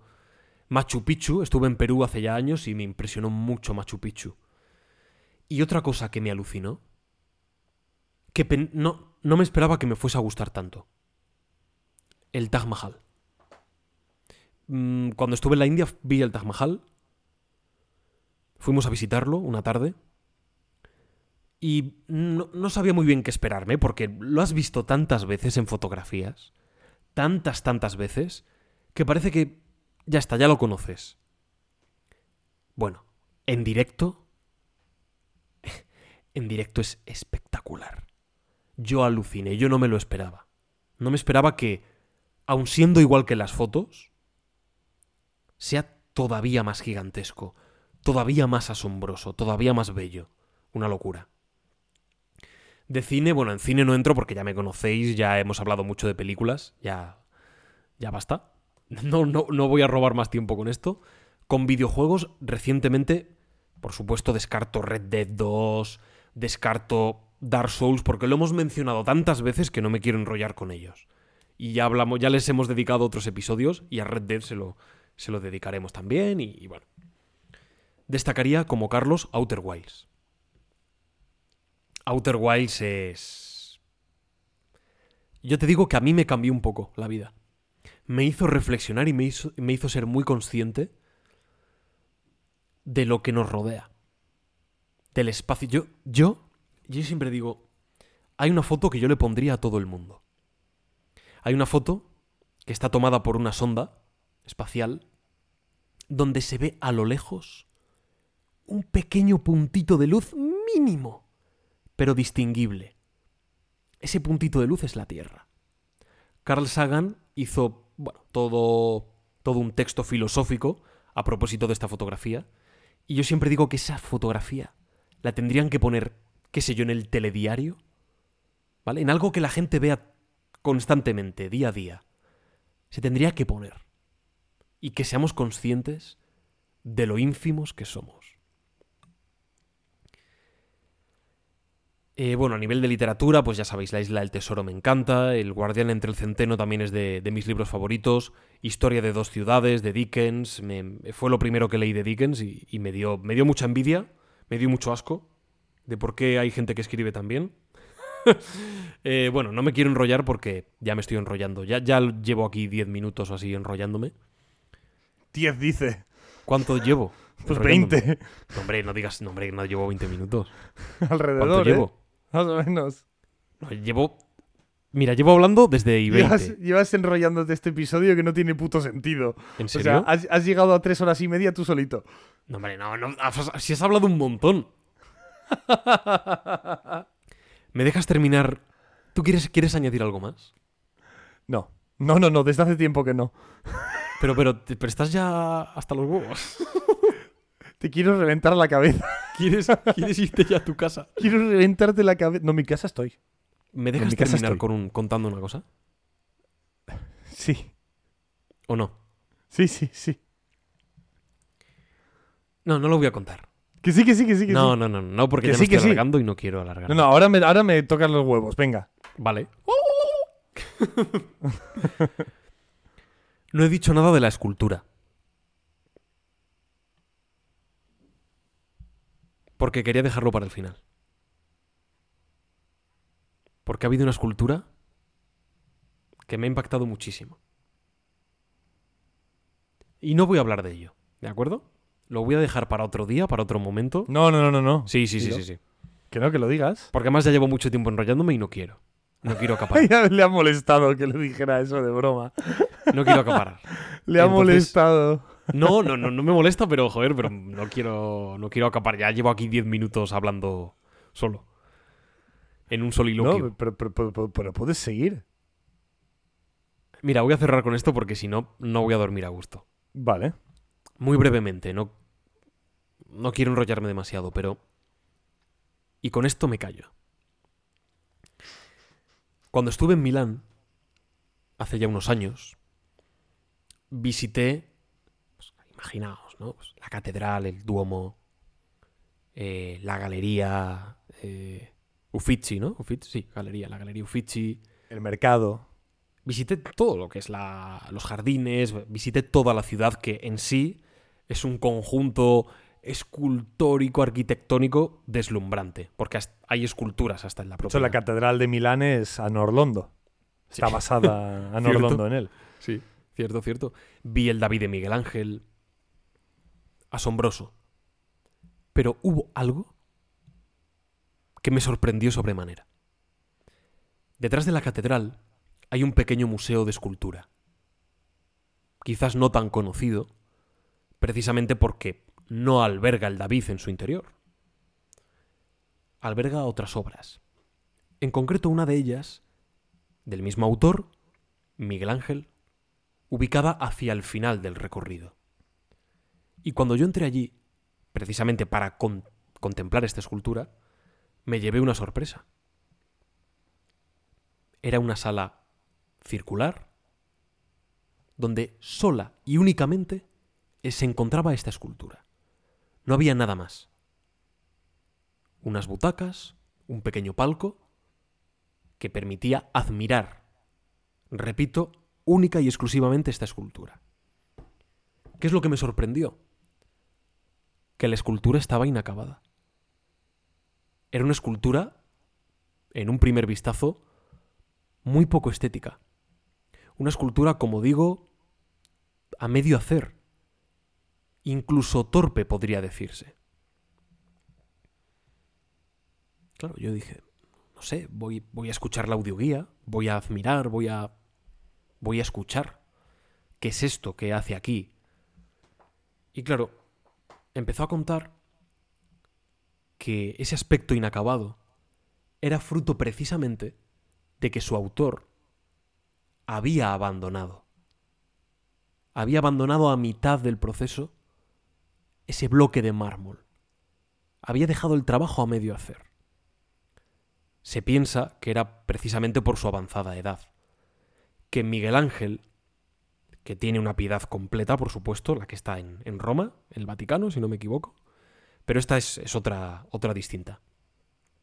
Se piensa que por una cuestión de edad estaría mayor, débil, falto de fuerzas, incapaz de esculpir la piedra como antaño era capaz de hacerlo, y fruto de esa frustración habría dejado aquella obra de arte a medio hacer. Incluso parece ser que por alguno de los golpes de cincel podría haberla roto, fruto de esa, de esa rabia. Y se me pusieron los pelos de punta, porque de pronto ver el David emociona, deslumbra, pero es casi la obra de un extraterrestre. Es perfecta, parece que alguien la ha puesto allí, que Dios bajó del cielo y colocó el David en aquel pedestal.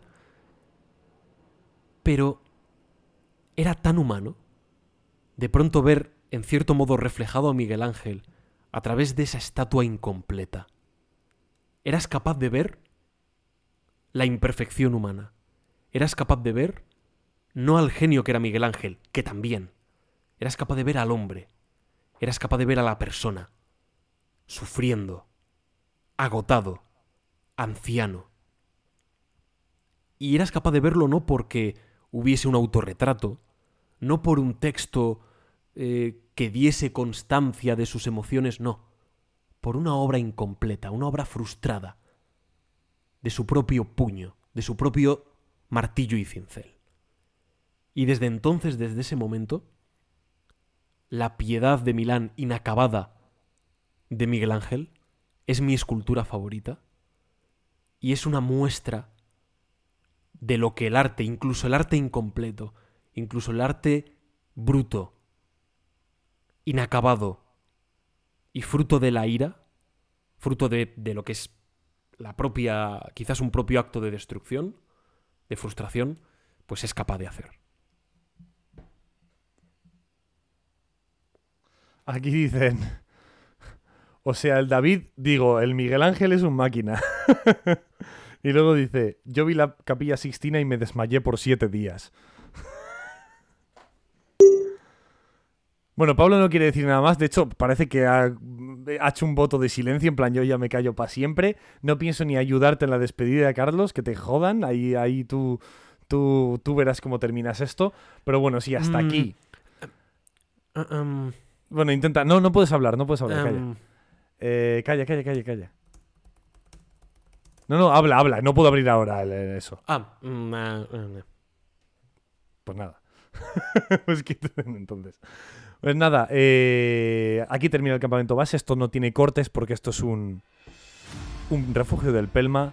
Así que nada, recordaros que tenéis las redes sociales, Twitter, Instagram, YouTube, la plataforma morada, que aquí nos tenéis. Eh, nos podéis escuchar en iVoox, en Apple Podcasts, en Spotify, en todas partes. Así que no os preocupéis. Nos vais a encontrar donde queráis. Y nada, pues cuidaros y iros todos con nosotros. Uniros a nuestra expedición a la cima del entretenimiento.